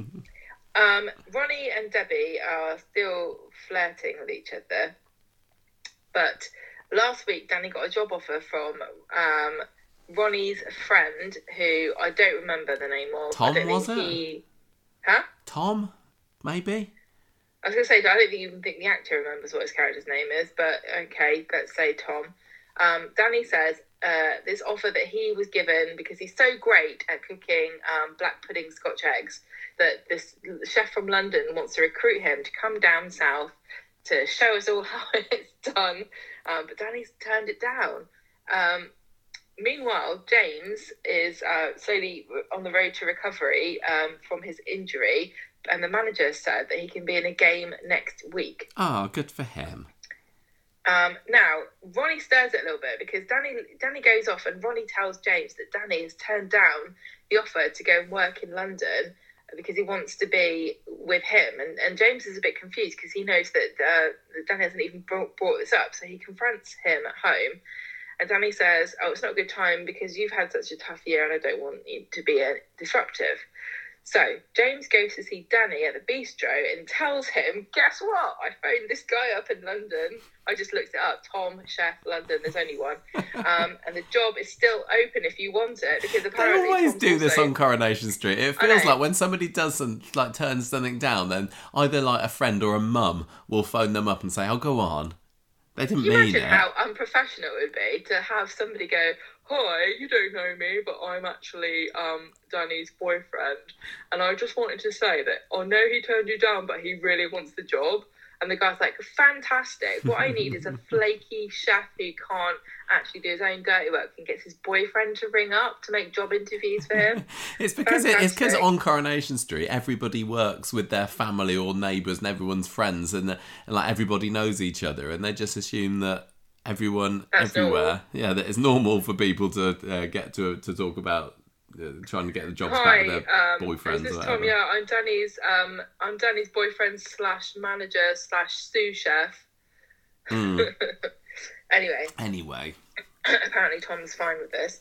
Um, James says you should really go for it. So um, he also says if you don't go for this job, Danny, you will end up presenting me because you could be great. You could do great things in the you could be the best world. chef in London. You could be on MasterChef. Mm. So Danny's made his decision. He tells Debbie he's handing his notice in. Oh no. She wishes him well, but she's a bit mad that Ronnie has um, gone behind her back and basically, like, what was in it for Ronnie? That's what I don't understand. He fancies Debbie, so he went behind her back to get her star employee poached by someone else. I don't know. Not literally, obviously. um, uh, Danny tells Ronnie that he and James have gone for an amicable split. So they chat in the room Rovers, Danny and James, and they're gonna, they're gonna miss each other. And Danny says, "Why don't we become long-term, long-distance partners?" And they say, "Yes. Let's just never speak to each other again." Oh gosh, this story was so pants, wasn't it? It was a bit weird because Is this like is this getting rid of Danny or? Because he's already a Like- recurring role, and it, uh, now he's not even going to be in the same I half of the country. mean to anybody, but I think that if it's if you're like trying trying to decide whether to break up or go long distance, I think you should probably just break up. If it's on the table, If it's like, well, should we break up or not? Like, just do it then. yeah. It's They're not, exactly- that you're like, oh, I don't know, because I looked up how much it costs to go on the train from Manchester to London. It's quite a lot of money. It's not exactly I think we should romance of the break up. century, is it? Honestly, And then, who Dan, cares? and then Danny's like, but I've got a train card. I've got a, tra- a train line card. I get third off. I was James just like, oh, okay. in the back of my head. I was just secretly kind of hoping that James would say, "You know what? I'll come with you." But Oh, I've heard they've got football clubs. in I've heard they've got football in London. They got quite a few footballs in Ah, London. No, we have to we have to got yeah, put up with James for a little bit longer. But I did. I did honestly think when when Danny says, "Let's give this long distance relationship thing a try," I was thinking, no, please don't. Why can't you just? What is this? Is this Coronation Street worrying that they need to let us down gently, or I think Yeah, I think we're really invested in this. Like one-sided James conversations where he's just nodding as, as Danny tells him about his latest sous vide adventures, and every so often James just says football, and then we move on to a different Mm. scene. Oh, I don't know. Let's. I, I don't think we need to give these two any more airtime. This is what Sorry, happened. guys. Sorry, didn't didn't grab us this week, but we do have a new couple on the block, which is Tyler. Because we got we got Fizz, Phil, and the girls. Uh, Fizz is back on the scene properly again, isn't he? After this um, environmental stuff last week, which I was right in predicting that nobody gave two hoots about this week. Did anybody mention the environmental cars or the bypass along the Red Rec or anything like that this week? No, Michael, I'm sorry. I think you're fine that they solved it in um down in Walford. Oh yeah, thank, thank goodness for that. By not eating meat. Just everybody just eats uh, vegetables on a Monday and padam. I mean padam. and then the bypass problem is solved. Anyway, so so uh, Phil's just basically um, making himself um, indispensable to, to Fizz by like, picking up the girls and, and also just being generally brilliant. And um, he, he he wants to. If Hope asks him to help her with her solar system project, which is I don't know whether this is a space project or an art project, or you know I, I don't know whether and as a teacher, I think there's particular worth in this. But yeah, they're, they're going to make a space project. Then Tyrone says, "No, I'll do it because I'm just as good a dad as that Phil is." Um, and he makes a model of the solar system, and um, he's and he's getting annoyed about how great Phil is, and basically nothing particularly. But it, Wednesday is when it um, starts to develop more with this new mum on the scene because Ruby has been invited to a party and she's going along to be with the younger sister of the person whose party it is, which is somebody in Hope's class maybe that hasn't invited Hope. Basically, Hope's getting um, getting blanked by the children in her class and all the mums, which we've which we've had which we've heard of before. And um, Tyrone says it's all right. I'll I'll take Ruby along to this party again, trying to make himself useful to Fizz. And um, when he's there, this mum, this mean mum called Penny, says, "Oh, I'm really sorry, I couldn't invite Hope, but what could I do? We could only invite eight along, and we had to pull names out of a hat, and it just wasn't Hope." And Tyrone knew that she didn't mean it, and she just didn't want Hope anywhere near her precious daughter. And the mum's like, "Oh no, no, no, no, no. The other mums be like that, might be like that about Hope, and the school might be against Hope, but not me. I think Hope's great. Sorry, but them's the breaks." And um, Tyrone basically takes her to task and chews her out a little bit. And later on, after Tyrone's taken Ruby home, another mum, this Isla, comes up to him and says, "Oh, I saw you, um, you giving what for to, to that Penny at the party. Well done. We all hate her. What a bitch she is. Um, fancy going out for a drink sometime." So they get, well, actually, she takes them and her daughter and uh, and and and Hope to the cafe for a milkshake, doesn't she? But um, things start to get good for them, and they're going to go out for a proper drink later. And when Tyrone tells Fizz this at the end of the episode, Tyrone's like, "Uh, no, you can't go out with Isla because what if it goes wrong?" And um, and Hope loses her only friend in Darcy. And that was That's basically it. Well, that was a, that was a not very um, articulate way of describing what happened in that story, but I could tell as I was saying it. But that's basically what's happened. Tyrone's got a new woman, but should he be going out with her? Knowing what we know about the fact that it's probably doomed to failure and that it's going to cause fallout in the playground when there's already a lot of precarious issues with Hope at Hmm. school because she's an arsonist and possible baby killer. Yeah, I, I think that Fizz was probably being a little bit out of order, and I, you know, I and I have been a Fizz supporter throughout all of this, but um, I think that she should, if she's got Phil, she should let Tyrone date who she wants, and you never know what's gonna happen. I think it was. I think it was obvious to me that Tyrone hadn't actually thought about this, um, and that he No, didn't realise that it would cause a problem, and he forgot. And I think Fizz did need to bring it up to him, like just be careful. But um, she obviously did it in typical Fizz fashion and Yeah. uh, berated him. But he, He did need, he does need to consider it, but you can't just never go out with anybody just in case it goes wrong. I think you'll find he can. She she's what- moved on with Phil. She's moved on with Phil. Tyrone spent the whole week feeling like a bit useless compared to Phil. But, so why why sorry, not? But is it really time for Tyrone to move on? He's bounced from bed to bed. Does he need another woman instantly? Can't he just put his pants in with Kevin so Abi can do both of them? well, she Isla's the one that made the moves on him, isn't she? And she's she's a beautiful woman. motives does she have? She's a lovely looking woman, so I wouldn't turn I wouldn't turn down Isla if I was Tyrone. Oh, to be quite frank, out- no. You wouldn't kick her out of bed. No, no. Um, so I don't know. The, Isla isn't striking me as someone who's going to be a, a long term character anyway, so I don't particularly mind either way. But yeah, I did think So that Fizz has been a bit be out of order. careful. This is like, look, Tyrone, watch out. She's not a special guest actress, and I don't know that she's going to be a long term person. I've looked at her contract; she's not got a year's worth, so I think you should stay clear. I um tell you what I liked about this story. Best bit about this story was the uh, the pun off that Phil was having with Tyrone about pennies earlier in the episode. Because you got this nasty penny, and It was really cringy, It, wasn't it was just hilarious that Phil was just rattling off all these penny related puns, and then Tyrone. I can't remember what he said now. He like laboriously sort of chanted out one or two, didn't he? Yeah, and uh, which could have completely fall flat, and that was very funny. Um, and also, and I didn't realise this at the time, so thank you to Nancy for pointing this out on Facebook afterwards. But the actress who played Penny, um, Emma Stansfield, had been in Coronation Street before, playing Ronnie Clayton, and this was like 15 years or so ago. She was the wife of a gangster that Steve and Vikram were getting caught up with, wasn't she? And, um, You like to refer to her as a gangster's mole, I believe. Yes, I, I, she, she she was absolutely. She, was a the one that went uh, driving taxis around, didn't she? Yes, she was. So She was I, like, I oh, didn't. my husband won't let me have a job. I didn't notice this at Or the time Tony. as I was watching it be- yesterday, but yeah, she has been in Coronation Street before. And in fact, and I saw this on Coripedia earlier, um, and I quote from Coripedia that um, Emma Stansfield is one of only six actors to have played a regular character in the programme and then gone on to make a subsequent appearance in a separate role. And who are the other five?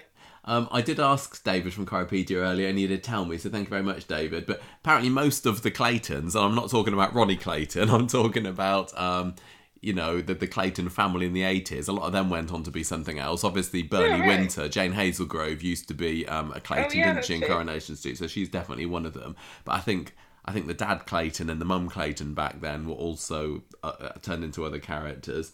Um, and then you got Mark Casey, who we mentioned on the podcast earlier, the Oh, old yeah. mechanic. He went on to be um, Jackson Hodges' dad, didn't he? Um, the, the father of the Oh. guy who Faye had a baby with. You clink, you're clinking your ice cubes again, Joa. Sorry, do you want me to stop? No, um, and then also, um, you know, you know Edna Miller in the in the. I've Um, got no. Just say I've got no idea how what it sounds like because my ears are plugged with headphones. you remember Edna Miller, who we just saw a little bit of in the late nineties, who was that Magdalen Rovers cleaner who ended up Yeah. dying um, when she came Being her own back. twin. Yeah, yeah, she came back and was her own twin sister at, at the funeral, so that that counts as well, just about. so in, interesting, interesting. stuff. Yeah, I I, I quite Nice enjoyed. I I enjoyed this story for its um. No, well, it was fairly low stakes compared to everything else that was going on. It made a nice breather from the from the Aadi and Summer and Daniel, you know, more high drama stuff, Drama. and it, and it was just felt like you know relatable family stuff. So, no, nothing too exciting particularly, but I'm glad we had No. it. I'd have rather I had more of that and less of Danny and James, I tell you. But um, yeah, it was fine. And then we we, we finished off the Well, week with what? Yeah, talk about relatable, Michael, because Wednesday, um, I think you'll find Carla's having a bit of a mare with the fact that Americans insist on writing the dates incorrectly. they do. They just keep doing it, can't they? Yeah, they Smallest to largest, so day, month, year. Cut. Come on, Americans. It goes in order. It goes up, you know, in order of length. Mm. Johnny Goner. So this was on Wednesday, and it turns out that the, Sarah discovers there's an order that's overdue because Carla's read the dates wrong because she thought it was the the day. I, I've had this a few times. So there's a company that I work with who were taken over by an American company, and now they write their dates the wrong way around. It's like we all know this isn't right. Why are you doing this to me? Why are you? You know this isn't right. Put it round the other way. Um, Sarah says, Sarah's starting to think that Carla's not really coping because, you know, her dad's just died and everything. Um, so uh, Peter talks to Carla about it and says that Sarah's worried. Um, and basically, at the end of the day, Sarah has to go at, at uh, Carla has to go at Sarah for interfering, but agrees that she's going to take two weeks off and does it at the most inconvenient time, which is right at that very minute. Even though Um, they've got an order due in a few days. Yeah, but Carla doesn't care because she thinks it's next month. Um, Peter and Jenny agree that Carla has been working to avoid thinking about Johnny, and Carla comes in and Jenny says to, to her that Peter's worried about her, and they all are, and they're going to have a funeral for Johnny, and then Carla is going to be a lady of leisure. The end. That's the end of Johnny, I think. That that is that is the end of that. Yeah. Oh well. Not necessarily important. That, this is why I think maybe something is going to happen next week because it felt like this was the warm up to something. I don't know whether they would have needed to have put this on Wednesday's episode if it wasn't going I to just appear think again on next Monday, week. Jenny's going to be like, "Oh, what a lovely service! So, how's Carla doing and on her retreat in Borneo?" Well, we'll have to wait and see, won't we? And we got to wait a long time because that was the last Coronation Street that we get until. In fact, I don't think there is even a Monday episode next week. I think it's like Terrible. I think it's Wednesday, Thursday, Friday, or Tuesday, Wednesday, Friday, or something. So we've got a big old gap before we get to find out what's happening here. Is it? But yeah, yeah, I can't believe this. I'm so mad. bloody football, eh? Beca- It's not. No, it's because I was thinking. Um, oh, wouldn't it have been lovely if um, we could have had like a weekend away this weekend because we didn't have a Friday to do, Mm. and then we you get COVID and ruin everything. Yeah, sorry about that. Right, what are we? Uh, how are we ranking this week's episodes? Then, what are we scoring it? I um I found definitely that Monday and Tuesday's episode were really really solid episodes. Um, I I didn't find Friday uh Wednesday sorry grabbed me quite so much. Um, and there wasn't like mega you know explosions or stunts or, or anything like that but for some of the really cute moments like with Abi and jack and with with sam at the funeral all of the Aadi stuff i enjoyed really it was just the um the danny and james stuff which which let the week down um i i think honestly i'm gonna go for Phew, i'm going to give this um oh, I'm I'm I'm gonna give it a four. I'm gonna give it four defenseless four year olds who've been physically and mentally abused, out of five. I was happy with this week. What about you? Four out of five. Four, four out of five. Yeah. So good, good week. Hmm. No, I agree with you. I think it was a pretty good week. I enjoyed it. I thought, um, It Uh, tugged yeah, at I- the I heartstrings where it needed to. yeah, I, It was I funny where it needed to be. I've never, um, I've never been complete a very sentimental person, but uh, they managed to get me in like a one-two punch with with Jack and um, Sam, and it was very unexpected from Jack and Abi with the whole "oh, you be my mum," or you know, I want to adopt you, because I, I really um, had the impression from Abi that she wasn't that bothered about being a mum again, but it's a very charming little relationship between her and Jack. Um, and yeah, I just thought it was lovely, and it came from nowhere, but it still made me feel. And Yeah. you know, I know that there's been um, Well, even the stuff with say that I was just Jack gonna is a very compelling character Oh, no, no. at the moment, but it still managed to move me despite that. even the stuff with with Aadi was quite moving when he was I was kind of open, opening up to Dev and he was having the tears going down his cheeks and and even some of Kelly because as I said I, I'm not What? I, I was ever so slightly moved by Kelly's plight even though uh, she's she Right. brought it on herself what Can what you can you stop and edit this, please? what score are you giving it I'm going to give it four two because I, I thought it was I really did did like it. Um, there were very there were lots of really sweet moments, really great performances, great scripts. I really like Leanne um, telling you know Sam, I, I know you've fallen into a black hole and um, all these lines. Uh, lots of lots of conflict being built up, lots of things to talk about. Um, characters sort of moving towards or away from each other.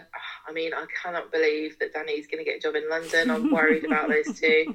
Uh, what are you giving it for for what Gemma four Olympic gold winning hugs. Aw. Now, this was who was this said this? this is Leanne who um who who said that Sam was giving her one Okay, because let's let's be let's be honest here. It is possible that Sam and Jack could both win the Olympic medal for um, the gold for hugs because um, Sam can be in the Olympics and Jack can win the Paralympics. yeah I think Jack's more um, going to towards the strive for. sprinting isn't he Huh? I thought Jack's more of the track and field at the moment with his uh, with his running. I, I don't know that there is actually a a um, an event for hugs, but would it be athletic? I don't know. um, Would they have to start a whole subgenre of erotic games? what? I don't know. You're the one that went there. um, what should we have for? I Um, honestly, do you think that Jack is like the, the only person on Coronation Street who has a legitimate um, possibility of getting a gold medal at the Olympics, or do you, do you think that James could end up being on the Olympic football team oh yeah, probably. As long as da- Danny doesn't hold him back. If he doesn't get that manager's job at Weatherfield County, then that's probably the next uh, step for the character. I'm gonna give uh, I'm gonna give Aadi my character of the week. I think could have been Sam, but Yeah. you know he didn't say anything. Um, Yeah, me too. I think I'm going to give it to Aadi. He's it's really interesting. What a fantastic character he's turned into. A fantastic performances from Adam Hussain, just knocking out the park. Such charisma, works so well with Dev and Asha. It's like they've been a family the whole time. Honestly, Yeah, absolutely. what a fantastic performance! What a great actor! And, and, what a great it's, character! It's interesting as well how I'm still in my head. Whenever Summer does something, I'm thinking, oh, would the old Summer have done that? Is that is that in character with the old Summer and everything? And I can't quite let it go, uh, despite the fact that everything that Aadi's doing is nothing like the old Aadi. But I don't right. care. I like I've consigned old Aadi to the bin now. Sorry, Zennon. Um, and it's it's like he, like Adam's Aadi has been there forever, and I, I couldn't care less how yeah in sync with his How old character. is! Yeah, you're, you're completely right. Isn't it weird? What is the why? Why are we um so judgmental? Is it because we liked Old Summer so much? I don't know. Maybe it is, and we didn't we didn't really like old Aadi particularly. There wasn't much to like, to be honest, was there?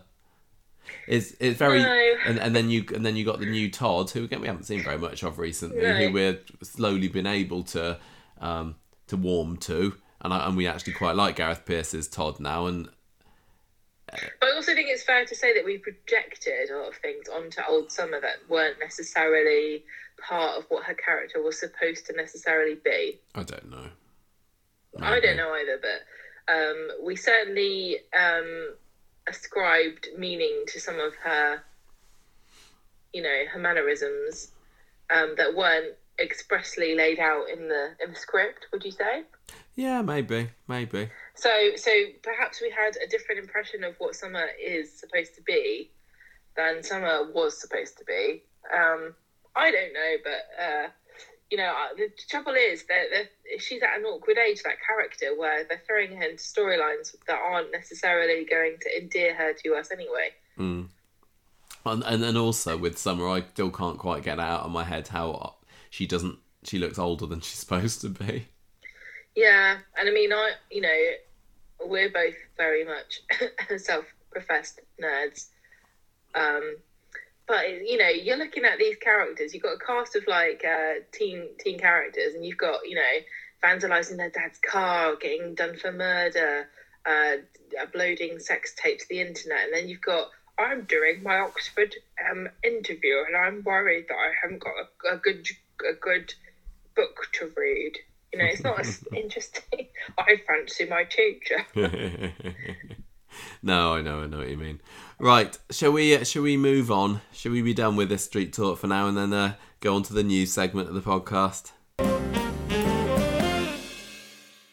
Okay, right, welcome to the cabin. We got lots of news this week. We do have to start with some sad news, unfortunately, and some get well soon news to Victoria Ekanoye, who played um, Angie Appleton a couple of years ago, because it came out this week that she has got breast cancer at the moment and she's getting herself a double mastectomy early next month. Um, so she she came on the podcast a couple of times, didn't she, for an interview, Victoria? She was uh, she was a supporter of the podcast, um, so we definitely definitely sent her all our very best wishes and hope that that issue gets itself sorted out. Um, and um, yeah, hopefully she'll be she'll be back on her feet again soon. Um, she she talked. I think it was in um it's an OK magazine maybe this week. She was um saying that she found the lump while she was breastfeeding her son Theo. So um thank goodness that it was it was found out but she also had to go through three doctors before the case got picked up. Um, two two doctors said no no you're fine. Um, and the third one was the one that found some cancerous cells but because victoria's um, family have got a history of breast cancer her mum her mum candy and her sister um, also had it at a similar age um, like late, 30s early 40s she um she kept on persisting and yeah eventually it was found. And well, yeah. Best of luck and get well soon. What what more can you say really for well, that? what you can say is check yourself, learn what the symptoms are. If sure something that doesn't feel right, keep keep insisting. persist and get get second and third opinions and you know yourself better than than a doctor does. Unfortunately, they don't have that much time for people. Don't worry, but just get it checked. Yes, exactly. Um, okay, so moving on then, and um, oh, just before we get to the next main bit of news, we, we talked last week about the um, the the expansion bit of the Corrie set, didn't we? That's opening last week. Something that we didn't pick up, and I think Coronation Street blog um, found this little nugget out. There's going to be a Coronation Street themed cafe at the newly reopened Corrie tour. Well, if I didn't want to go already, I mean, this has sealed the deal for me. We need to be there and try everything on the menu. Well, I just really hope that they put some effort into it because I've seen lackluster um, uh, offerings at you know themed events and tours and things, and they need to put effort into making this a bit more themed than um, than just your bog standard. You know, you need to have Eccles cakes. You need to have like Cream Um, horns. they yeah they You can have your hot have- pot, aren't you? If they don't have hot pot, they've missed a trick. But I can understand if it's a cafe, it might be difficult to to offer it. But There aren't very many thinks- actually Corrie themed foods, are there? Or if there are, I think there'd be two obscure references for people to get. I think that they, I I don't know anything about how it's going to look. I think they'd they'd be they'd do well to like dress up the cafe like Roy's rolls, so it feels Yeah, like I mean, you're in that's there, one and, idea.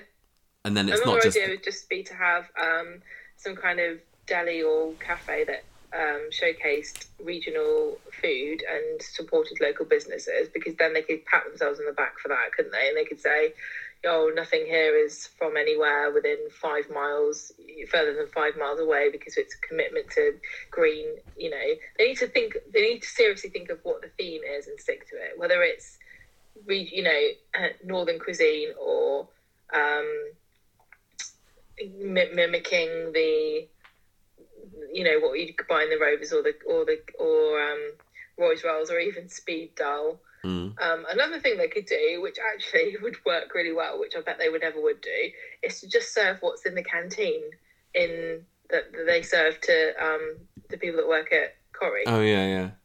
Because honestly, people would so buy if you went, hey, listen, guess what? Ben Price loves this. People would buy so much of it, you know, to say this is the actual food that they serve to the ITV Corrie stars. People would buy it in bucketfuls. You reckon? And it wouldn't be surely it wouldn't be that difficult. Just you know, make extra. Yeah, you might be right. I I don't know. I, I, I imagine that they'll just want something that can go through like very quick because they're going to have you know, hundreds, hundreds of thousands it'll of people, which is why I think that if they. I think that if they think how can we make people believe that they're in Coronation Street, then theming the decor to be like Roy's Rolls or even like the Rovers wouldn't be a bad thing. So you can you can serve whatever you want there, and you still feel Oh like yeah, you're this in is a Coronation Street. this is a very authentic chili jam halloumi and pesto Roy's rolls panini that he definitely would always serve, Maybe. Uh, and it's and it's nine ninety nine. Well, and if you hopefully- want crisps, it's an extra two pounds. hopefully it's not going to be long before we get to find that out. But um, it, that's that's going to be opening next year in um, in uh, in Manchester. But if you are in the area this Christmas, in fact, about a month away, you might um, you could do worse Well, I mean, going along. month away, Michael, is eleventh of December, so we're pretty much into Christmas, the festive I know, period, I then, know. aren't we? I'm just trying to build up to my next news story here, which is there is a Coronation Street fan event going on on Friday, the 10th of December, um, at Moston Small Cinema. So this is up in Manchester, and it's a it's an event by the Miners Community Arts and Music um, Company and Andy Steele, who was a big big Corrie fan that we spoke to on the podcast earlier this year, and they're doing this Right. four four hour long um, Coronation Street themed fan event. They were going to do something last year for the 60th anniversary, but then you know COVID and all that meant that they couldn't really do it. So it's now a 61st anniversary celebration, and um, it's it sounds like it's a, a, a very very cool event. Um, it's Honestly, this sounds awesome. It really, really does. It's it's certainly something that I would want to go along to if we were able It's to. on a Friday. It's it's a Friday night. It's in it's in fact the weekend that we're due to be recording our 500th episode of the podcast as well because that is coming up very very soon. And uh, but but yeah, it's it's too far away for us to go well, to. it's, you know, Unfortunately, it's five hours in, in the car to get to Manchester on a, on a Friday night, and Yeah, I- unfortunately, have a job sadly have a job. Yeah. But that um, you can't get out of. But I, I really, really hope that somebody who's listening to this, I mean, we've already got a few ideas. Some people on our Facebook group have already said that they'd quite like to go. I, I want to Oh, hear all about this. I really hope that some people can go This is- who are listening to this. This is the first so Coronation. Street fan event in the UK Yes. since probably that Corrie Fest one that we went to. And when was that? 2013, 2014? I'm saying fantastic. Want 2013 more for that. To, happen. So do. I. I really, really hope that things like this happen again. I hope it does goes well. So if you are in the Wish Manchester. Salford area, get yourself along to this. Go. Um, if you if you Go. go along to the Moston Yeah. Small Cinema Facebook group, or that we've put links on our Twitter and everything, you can find out about it there. And but there's can I just say one thing also? If Yes. you're the sort of person who um, might have to go by themselves and you're worried, you know, I won't know anybody, I'm scared, too scared, I bet if you go, you will have a brilliant time because you'll be surrounded with people and you've got a perfect way to talk and connect to them. Just Mm. think about how easy it'll be to, to start conversations with people I- um, just by going, hey, what's your favourite podcast? And if they say anything other than Conversation Street, you just punch them in the face. well, I, I quite like the idea that you know we've we've built up a bit of a community around the podcast over the last few years, haven't we? It would be nice if like a table at the at the event could be for Conversation Street listeners because they're going to have a quiz there. So maybe Conversation Street fans can get together and be on a quiz team because this is this is what Andy Steele's this is his contribution to it. He's going to be running the quiz, and um, Yay! This is so fun. yeah, so I, I there's I don't know um I don't know what Corrie prizes they're going to be. Although I did also see on Twitter today that um Glenda is donating some Corrie books um as as prizes. Very I don't know cool. whether it'll be for that quiz. books. Yes, she has. Um, so you go along to that. You can you can have some Betty's hot pot. Um, and also, there's going to be some classic episode screenings. And if you are a fan of Conversation Street and you are on our Facebook group, you'll be able to have a say into what episodes will be screened, which is very, very cool. Because uh, we were contacted by the people running this a couple of weeks ago saying, Well, is, is this okay? Can we get the podcast listeners to pick some episodes for us? And I thought, Brilliant, it's lovely that we can get involved this way. So at the moment, we're kind of, we've been asking what sort of episodes people would be interested in. Um, adding to the poll. So at some point over the next week or two, we'll be um, popping a poll up on our Facebook group. We'll we'll pin it to the top, and we really hope that as many people as possible can vote for this. So because um the one or two episodes that get the most votes will actually be screened at this Coronation Street fan event. Um, I just I think that's really really cool. Yeah, I do as well. I think it's great. Um, and also, just just so you know, they're not just serving Betty's Hot Pot; they're also serving soft drinks and alcoholic beverages. Oh good. So go. Oh gosh, I really wish that we could go. I really wish we'd be able to do it. I know it's so, so it's really frustrating because um, we just can't do anything in Manchester on a No. a day that's a school day. no. But uh, you know, maybe we'll have to have our own little com- uh, convention next summer when we have a tenth anniversary of the podcast. Well, maybe don't we can have like a holographic um, shrine or something. um, okay, uh, I'll let you take the next bit of news there, Gemma. What's what else has been what's been in the I, I sun haven't this read week? this, so this is very interesting. This is news to me. Um, from the Sun, you have found a story that says that Corrie and Emmerdale stars have been told they can't get anything that might bring ITV into disrepute on social media. Now, I'm pretty sure that this is um, uh, has been a long-standing rule that they've had to be reminded of because I'm pretty sure that there's a scandal going on with somebody in Emmerdale that was um, kicked off of the show because she was on OnlyFans. No, that was somebody in Hollyoaks. Um, oh, okay. Well, the the Mirror also ran this story, but they kind of led with the the um oh soap stars yes, have been yeah. have been banned from going on to OnlyFans. But yeah, they, they quoted the Sun, and the Sun article was all about no, you can't do anything that's going to bring ITV into disrepute. They said you can't do can't promote cosmetic surgery, diet products, adult entertainment, alcohol, gambling, tobacco, vaping, fireworks, financial products. So, um, and we know that the the soap stars do like, or some of them do like to do their own little side, you know, gigs, uh, promoting bits on Instagram or, or what have you. Um, which Corrie are okay with as long as it's clearly is an adult an, an ad, advert sorry and they don't advertise in Most character of them don't follow the guidelines. no um, most celebrities that promote things aren't very good at doing that. Um, so this person is Sarah Jayne Dunn, who was on um, Hollyoaks uh, playing Mandy Richardson. Now, I guess uh, people might get a bit po-faced about this, but these are all things where people can be taken advantage of and um, screwed around with. So I think it's fair to say that um, it's a bad move to have somebody, you know, especially if it's this, you know, a, a soap or a TV show where children watch and they look up to characters they might like them and aspire to be like them, and then they see the actor and they can't really discern between the two, and they see, oh yeah, come and get a nose job, you know, Mm. and So you know the, the kid doesn't need that and vape, you know, all this stuff is not not great, is it? Wasn't there the thing with um, Jack P. Shepherd or was it Alan Halsall? I can't remember. But I think it was Jack a few years ago with his um, his hair transplant. Be careful what you say if you're not sure. No, I, I know that, uh, that Jack P. Shepherd definitely got his hair transplant done, didn't he? And and uh, and I seem to remember there Well, being something different- about oh, why you you're not really allowed to be doing this, Jack. Well, there's a certain difference between saying, "Hey, I got my, uh, you know, I don't know, I got, oh, I'm trying to think of something, I got my toes clipped at this beauty parlor, and it's great," versus, "Hey, this beauty parlor paid me five pounds to tell you to get your nails clipped there." Mm. You know, there's definitely a difference between being paid and and just doing it organically, and it's very, it's a very murky world because you're never really sure even if it's not a celebrity, if it's just an influencer or anybody, Yeah. why they're telling you to, to go and use this product. Yeah, what I found interesting, which I hadn't really considered before as well, was um, the fact that, according to this article, you can earn, if you're a soap star, you can earn a heck of a lot more money by doing things like that than actually being in a soap. There's so much money to be made influencing. Yeah. Not not entirely um, a fabulous way of going about stuff if it's things that you know are harmful to people. Mm.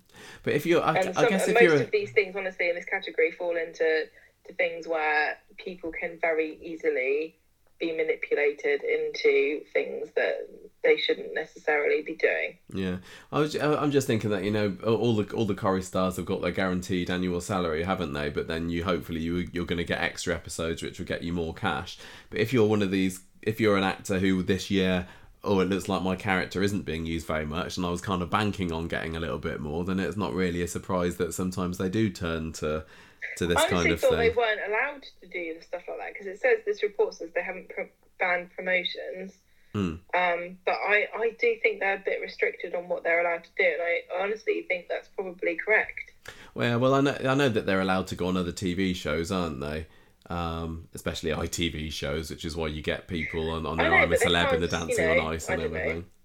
okay, we've got one more. Um, I know we've got two more things to talk about on the on the news section this week, and um, this next one is for anyone who's a fan of the Coronation Street novels that have been coming out over the past few years, the Maggie Sullivan novels. Um, if you haven't read The Land Girls of Coronation Street yet, which is the most recent one, that is out in paperback in a month's time, like four weeks, 9th of December. You'll be able to get your hands on that. I quite enjoyed The Land Girls of Coronation Street. It was uh, some of it was obviously set away from Weatherfield, so it was a little bit different. It was all Didn't right. inspire you to come and work on the allotment, though, did it? It didn't, no.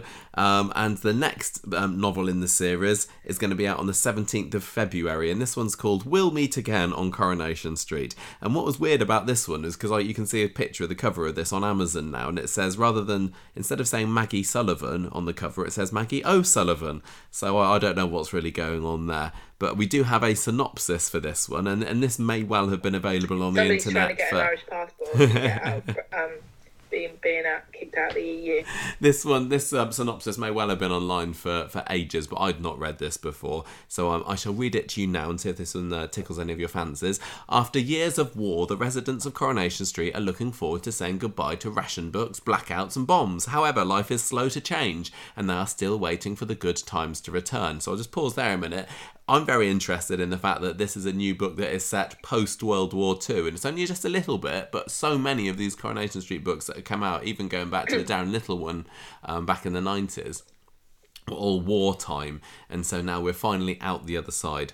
Um, but the Can. I just say another thing also that I think there's a bit of a blank spot in Coronation Street non-canon um, fiction or you know made-up history um, between 1945 to And- and 60. 1960. Yeah, yeah, definitely. So this is going to do go some way into filling that gap. I mean, it's it's not really a gap because Daran Little knows everything that's ever happened on Coronation Street between 1902 and Well, uh, where is he and now? now. But Where's um, his book?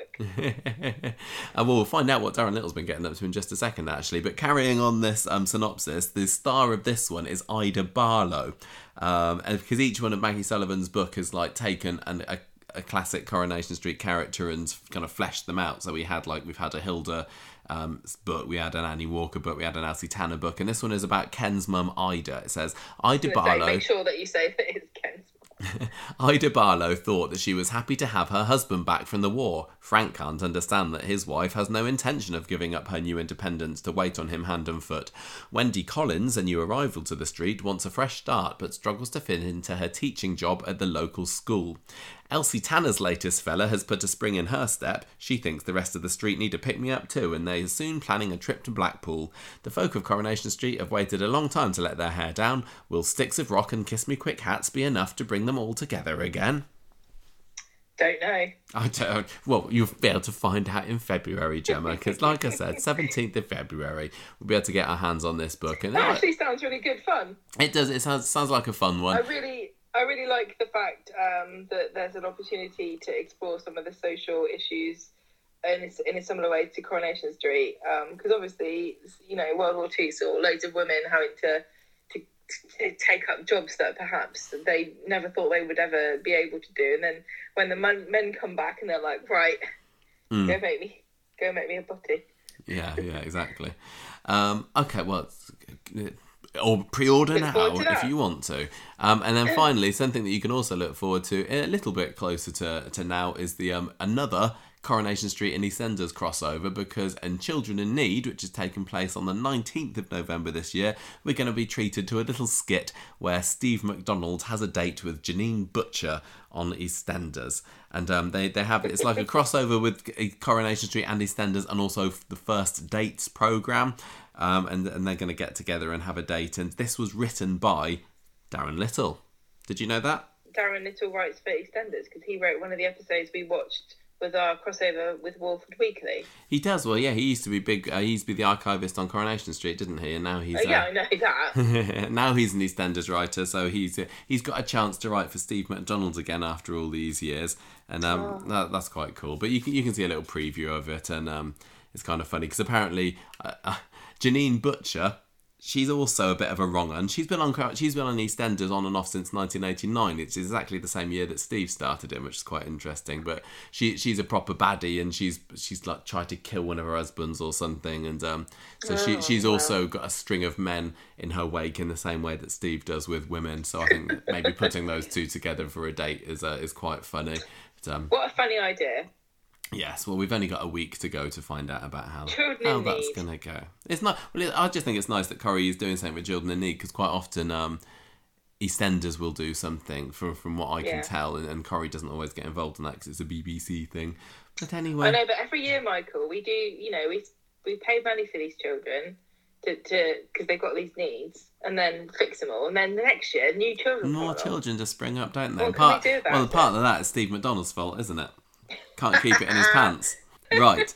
Shall we go on and finish off this podcast with a bit of feedback?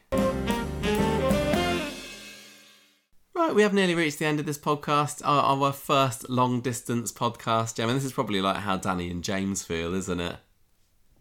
They're going to have to do their podcast. Can we make it so work that- to show them the way?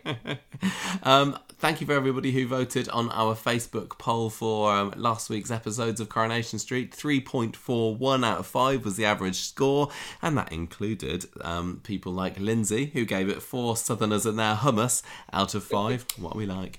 Um, Judith, who gave it 3 beige men and pastel cagouled women. And um, Jonathan was my pick of the week. He gave it 4 turnstiles for Maria's bedroom door out of 5. Shocking, I know. She'd right. have an OnlyFans. First email here we have got from Susan, um, Susan from New Zealand, who says, Hi, my friends. Do you get a spooky stalking feeling when I refer to you as friends? Do you, No. Gemma? I think I like it. No, I don't. I love it. I think it's great. I want more friends. Well, so do I. I've got so few friends in real life that I, I appreciate all the friends that I can get at the moment, to be honest, with Yeah, through podcast. I, I, well, I think we've got a lovely little community of podcasting I want listeners Christmas here. cards then. I definitely, I definitely, definitely do not mind if people who listen to this want to be our friends. Um, Susan suggests that Daniel could be a podcaster. Do you think that Daniel would make a good? Po- I think that he'd uh, be a bit. Uh, I don't know. He'd be. I don't Yeah, think I it's the sort of he'd be a bit podcast that I'd want to listen to. we are as well. I think he'd be a bit pretentious. Anyway, quick random feedback about Sally and Tim painting the front door with white that echoes the lands of the villages of Italy. I love this exchange, except if I was in the props department, I'd have had green moss removed from the kickboard and had a bit of masking tape on the edges. Would have taken 10 minutes and would have so lifted the scene. if you say so. no good me stating a character of the week as I'm behind, but a bit of a shout out to Sally, who seems to be getting her mojo back. Thanks for your continued company on my lockdown walks. No worries, back Susan. to Susan. No, don't Lift those take. knees up. um, thank you very much for emailing us. Thank um, you, Susan. Sean, I'll do you want to read Sean's, Sean's? Go on. Um, yeah. Uh, you brought up on episode 495 how Curtis reminded you of someone that seemed like a nothing character and then turned into an interesting one. For me, I keep going back to Ken's grandson, James Cunningham.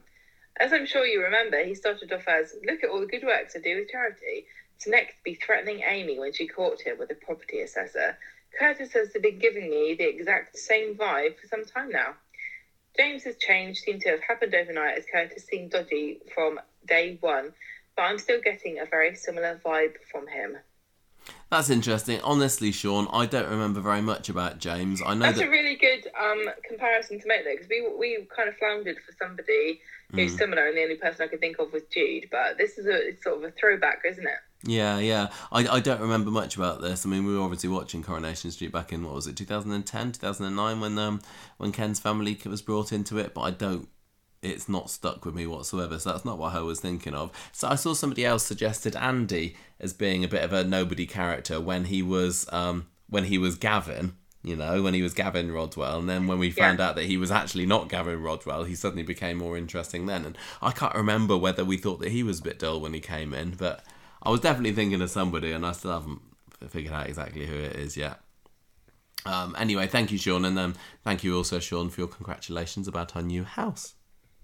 It's lovely. Yeah, it's a good job that we've got a big house now. It, it definitely is, so we can split each other up. Um, split ourselves up from each other. Nancy um, um, is, uh, enjoyed last week's Coronation Street. She said that um, the way that Corey was arrested was not the most exciting, but she was still surprised by it, and Gary was so slick. The scenes between Abi and Debbie were wonderful too, and Nina giving Abi away was a beautiful moment. I think that Abi and Imran affair will impact on Imran more than Abi. What do you think about that, Gemma? Do you think that um, it's going to be worse for Imran than when the truth eventually comes out? Oh, I don't know because I think what you've said before, made fun of um, Kevin for sort of needing Abi more than she needs him, even though she doesn't realise it. Um, I, I think that Kevin is. I think he's more likely to say. I think, I, I think he's more likely to forgive her. I think he's, but especially with Yeah. with Jack there, I, I don't think Toyah's necessarily got Well, no, anything to lose by is a- splitting up with with Imran. Well, not as much to lose as Kevin would do because Jack's now got this new mum. Yeah, this is a complication, isn't it? Her her adopting Jack Mm, that that anchors her even more to Kevin. yeah, and and I and I mean, you, you shouldn't need to have to be told this, but Abi's not been given the same chance as Imran has to confess. Do you have any more secrets? Because Toyah can say, I gave you the opportunity to tell me everything and you didn't. Kevin hasn't had that little exchange with Abi yet, and I know that she married him and everything, and that probably would have been a good opportunity goes to. Uh, should should go without right. saying, but Toyah script wise can bring it up. Um, Kelly shouldn't have got off, uh, Nancy says, because she didn't call the police to help Seb. And the best part of the climate can change storyline, remember that, everybody, was the banter between Maria and Tracy. Um, I'd like to see a Sally versus Maria campaign for councillor. Um, and she also says she enjoyed the EastEnders climate change story as well. Yeah, that's just completely dropped off the radar, really, didn't it? Considering it was part of an ongoing story before the whole crossover thing even started, It will be back. it will be. It's just like we were saying last week how so few people, so few characters seem to care that the Red Rec, this place that they all go to and is so important to the community, is possibly going to get a bypass um, built over it. Nobody cares about that. And now, not even the people who were campaigning against it seem to care about it this week. I don't know. Oh well. Oh well. You do you know if you want to read uh, Rebecca's messages out here, and then I think it's time to call it a day. Rebecca says, as much as I'm happy that Abi and Kevin finally got married, I'm worried that it won't last due to the one night stand with Imran that will come out. Even though Abi keeps saying she doesn't want anything else to do with Imran, you know they will find a way to one another, but the truth will eventually come out. I, however, loved the wedding and thought it was adorable that Nina walked Abi down the aisle. I am also on Gemma's side about Gary. I loved how he drove Corey to be arrested and also how he stroked Hammy the Hammer. if he wasn't invested in Kelly due to Rick, I would think it was weird, but he think he feels a bit guilty over Rick. I also love the firework being set off for Seb. That was cute. Even though I understand the sentiment in the climate story, I also feel that Maria wasn't the right spokesperson, and I also felt a bit preachy and shoehorned in due to the soap crossover. I did appreciate seeing Fergus again and also Phil, although I really hope we don't get Wingy Fiz again supporting Maria. Phil being on the council was a bit of a surprise, although it wasn't too controversial. Speaking of controversy, Curtis is lying so much, and if he is being genuine, I will be shocked. I was disappointed. I mean, I, I, I, I did enjoy this week's Coronation Street a lot, and I think the Curtis story probably would have dragged it down. But I am getting like a little bit frustrated that still no, we don't know what's going on with that. And the longer you leave it, it's like this. Better be this. Better be big. It better be good. And if after all this, it just turns out, Oh, he is actually really faking it. We're like, oh yeah, we've no, we've guessed that This months is ago. yeah. This is what happened with Shona when she came in the show originally, and she was um, who's it, Mum? It's What's his Clayton. Yeah, and it was so obvious for ages because we got left with so long a time to mull it over. Mm. They just need to. They just need to take. They to tell us.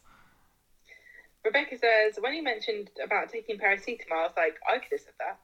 I don't understand his motive over the proposal, though, unless he, if he's married to Emma, he gets a share of everything she owns, so half the money that Steve is offering Emma. I did appreciate Tracy's comments, and it's good to see Kate Ford back as well. I want Danny to move to London, but unpopular opinion, I don't want James to go with him. Also, why is Uncle Ronnie so interested in Danny's menu?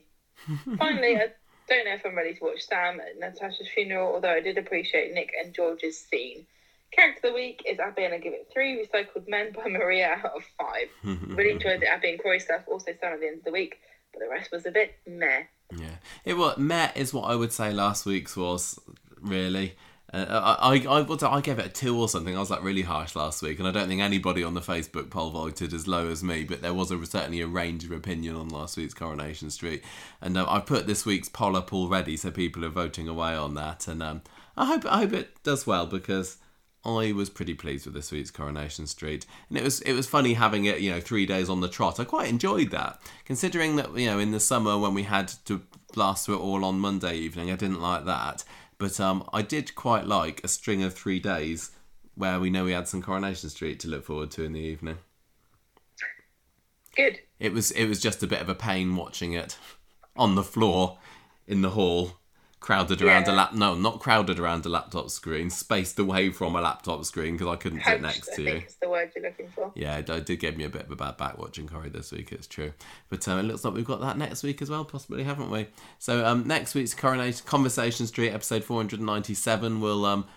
I don't know if if you if Gemma's got COVID, I guess I'll be able to sit next to you and record a podcast with you next week, won't I? But if not, we'll be um we'll be phoning it in a bit like we are at the moment, and um and then we'll be back to normal the week after that. But who knows? Thank you everybody, by the way, who has sent in all their get well soon messages and everything. Um, I, I posted on, on social media about the fact that I got poorly, just because I want to say, look at my look at my lateral flow test, everybody.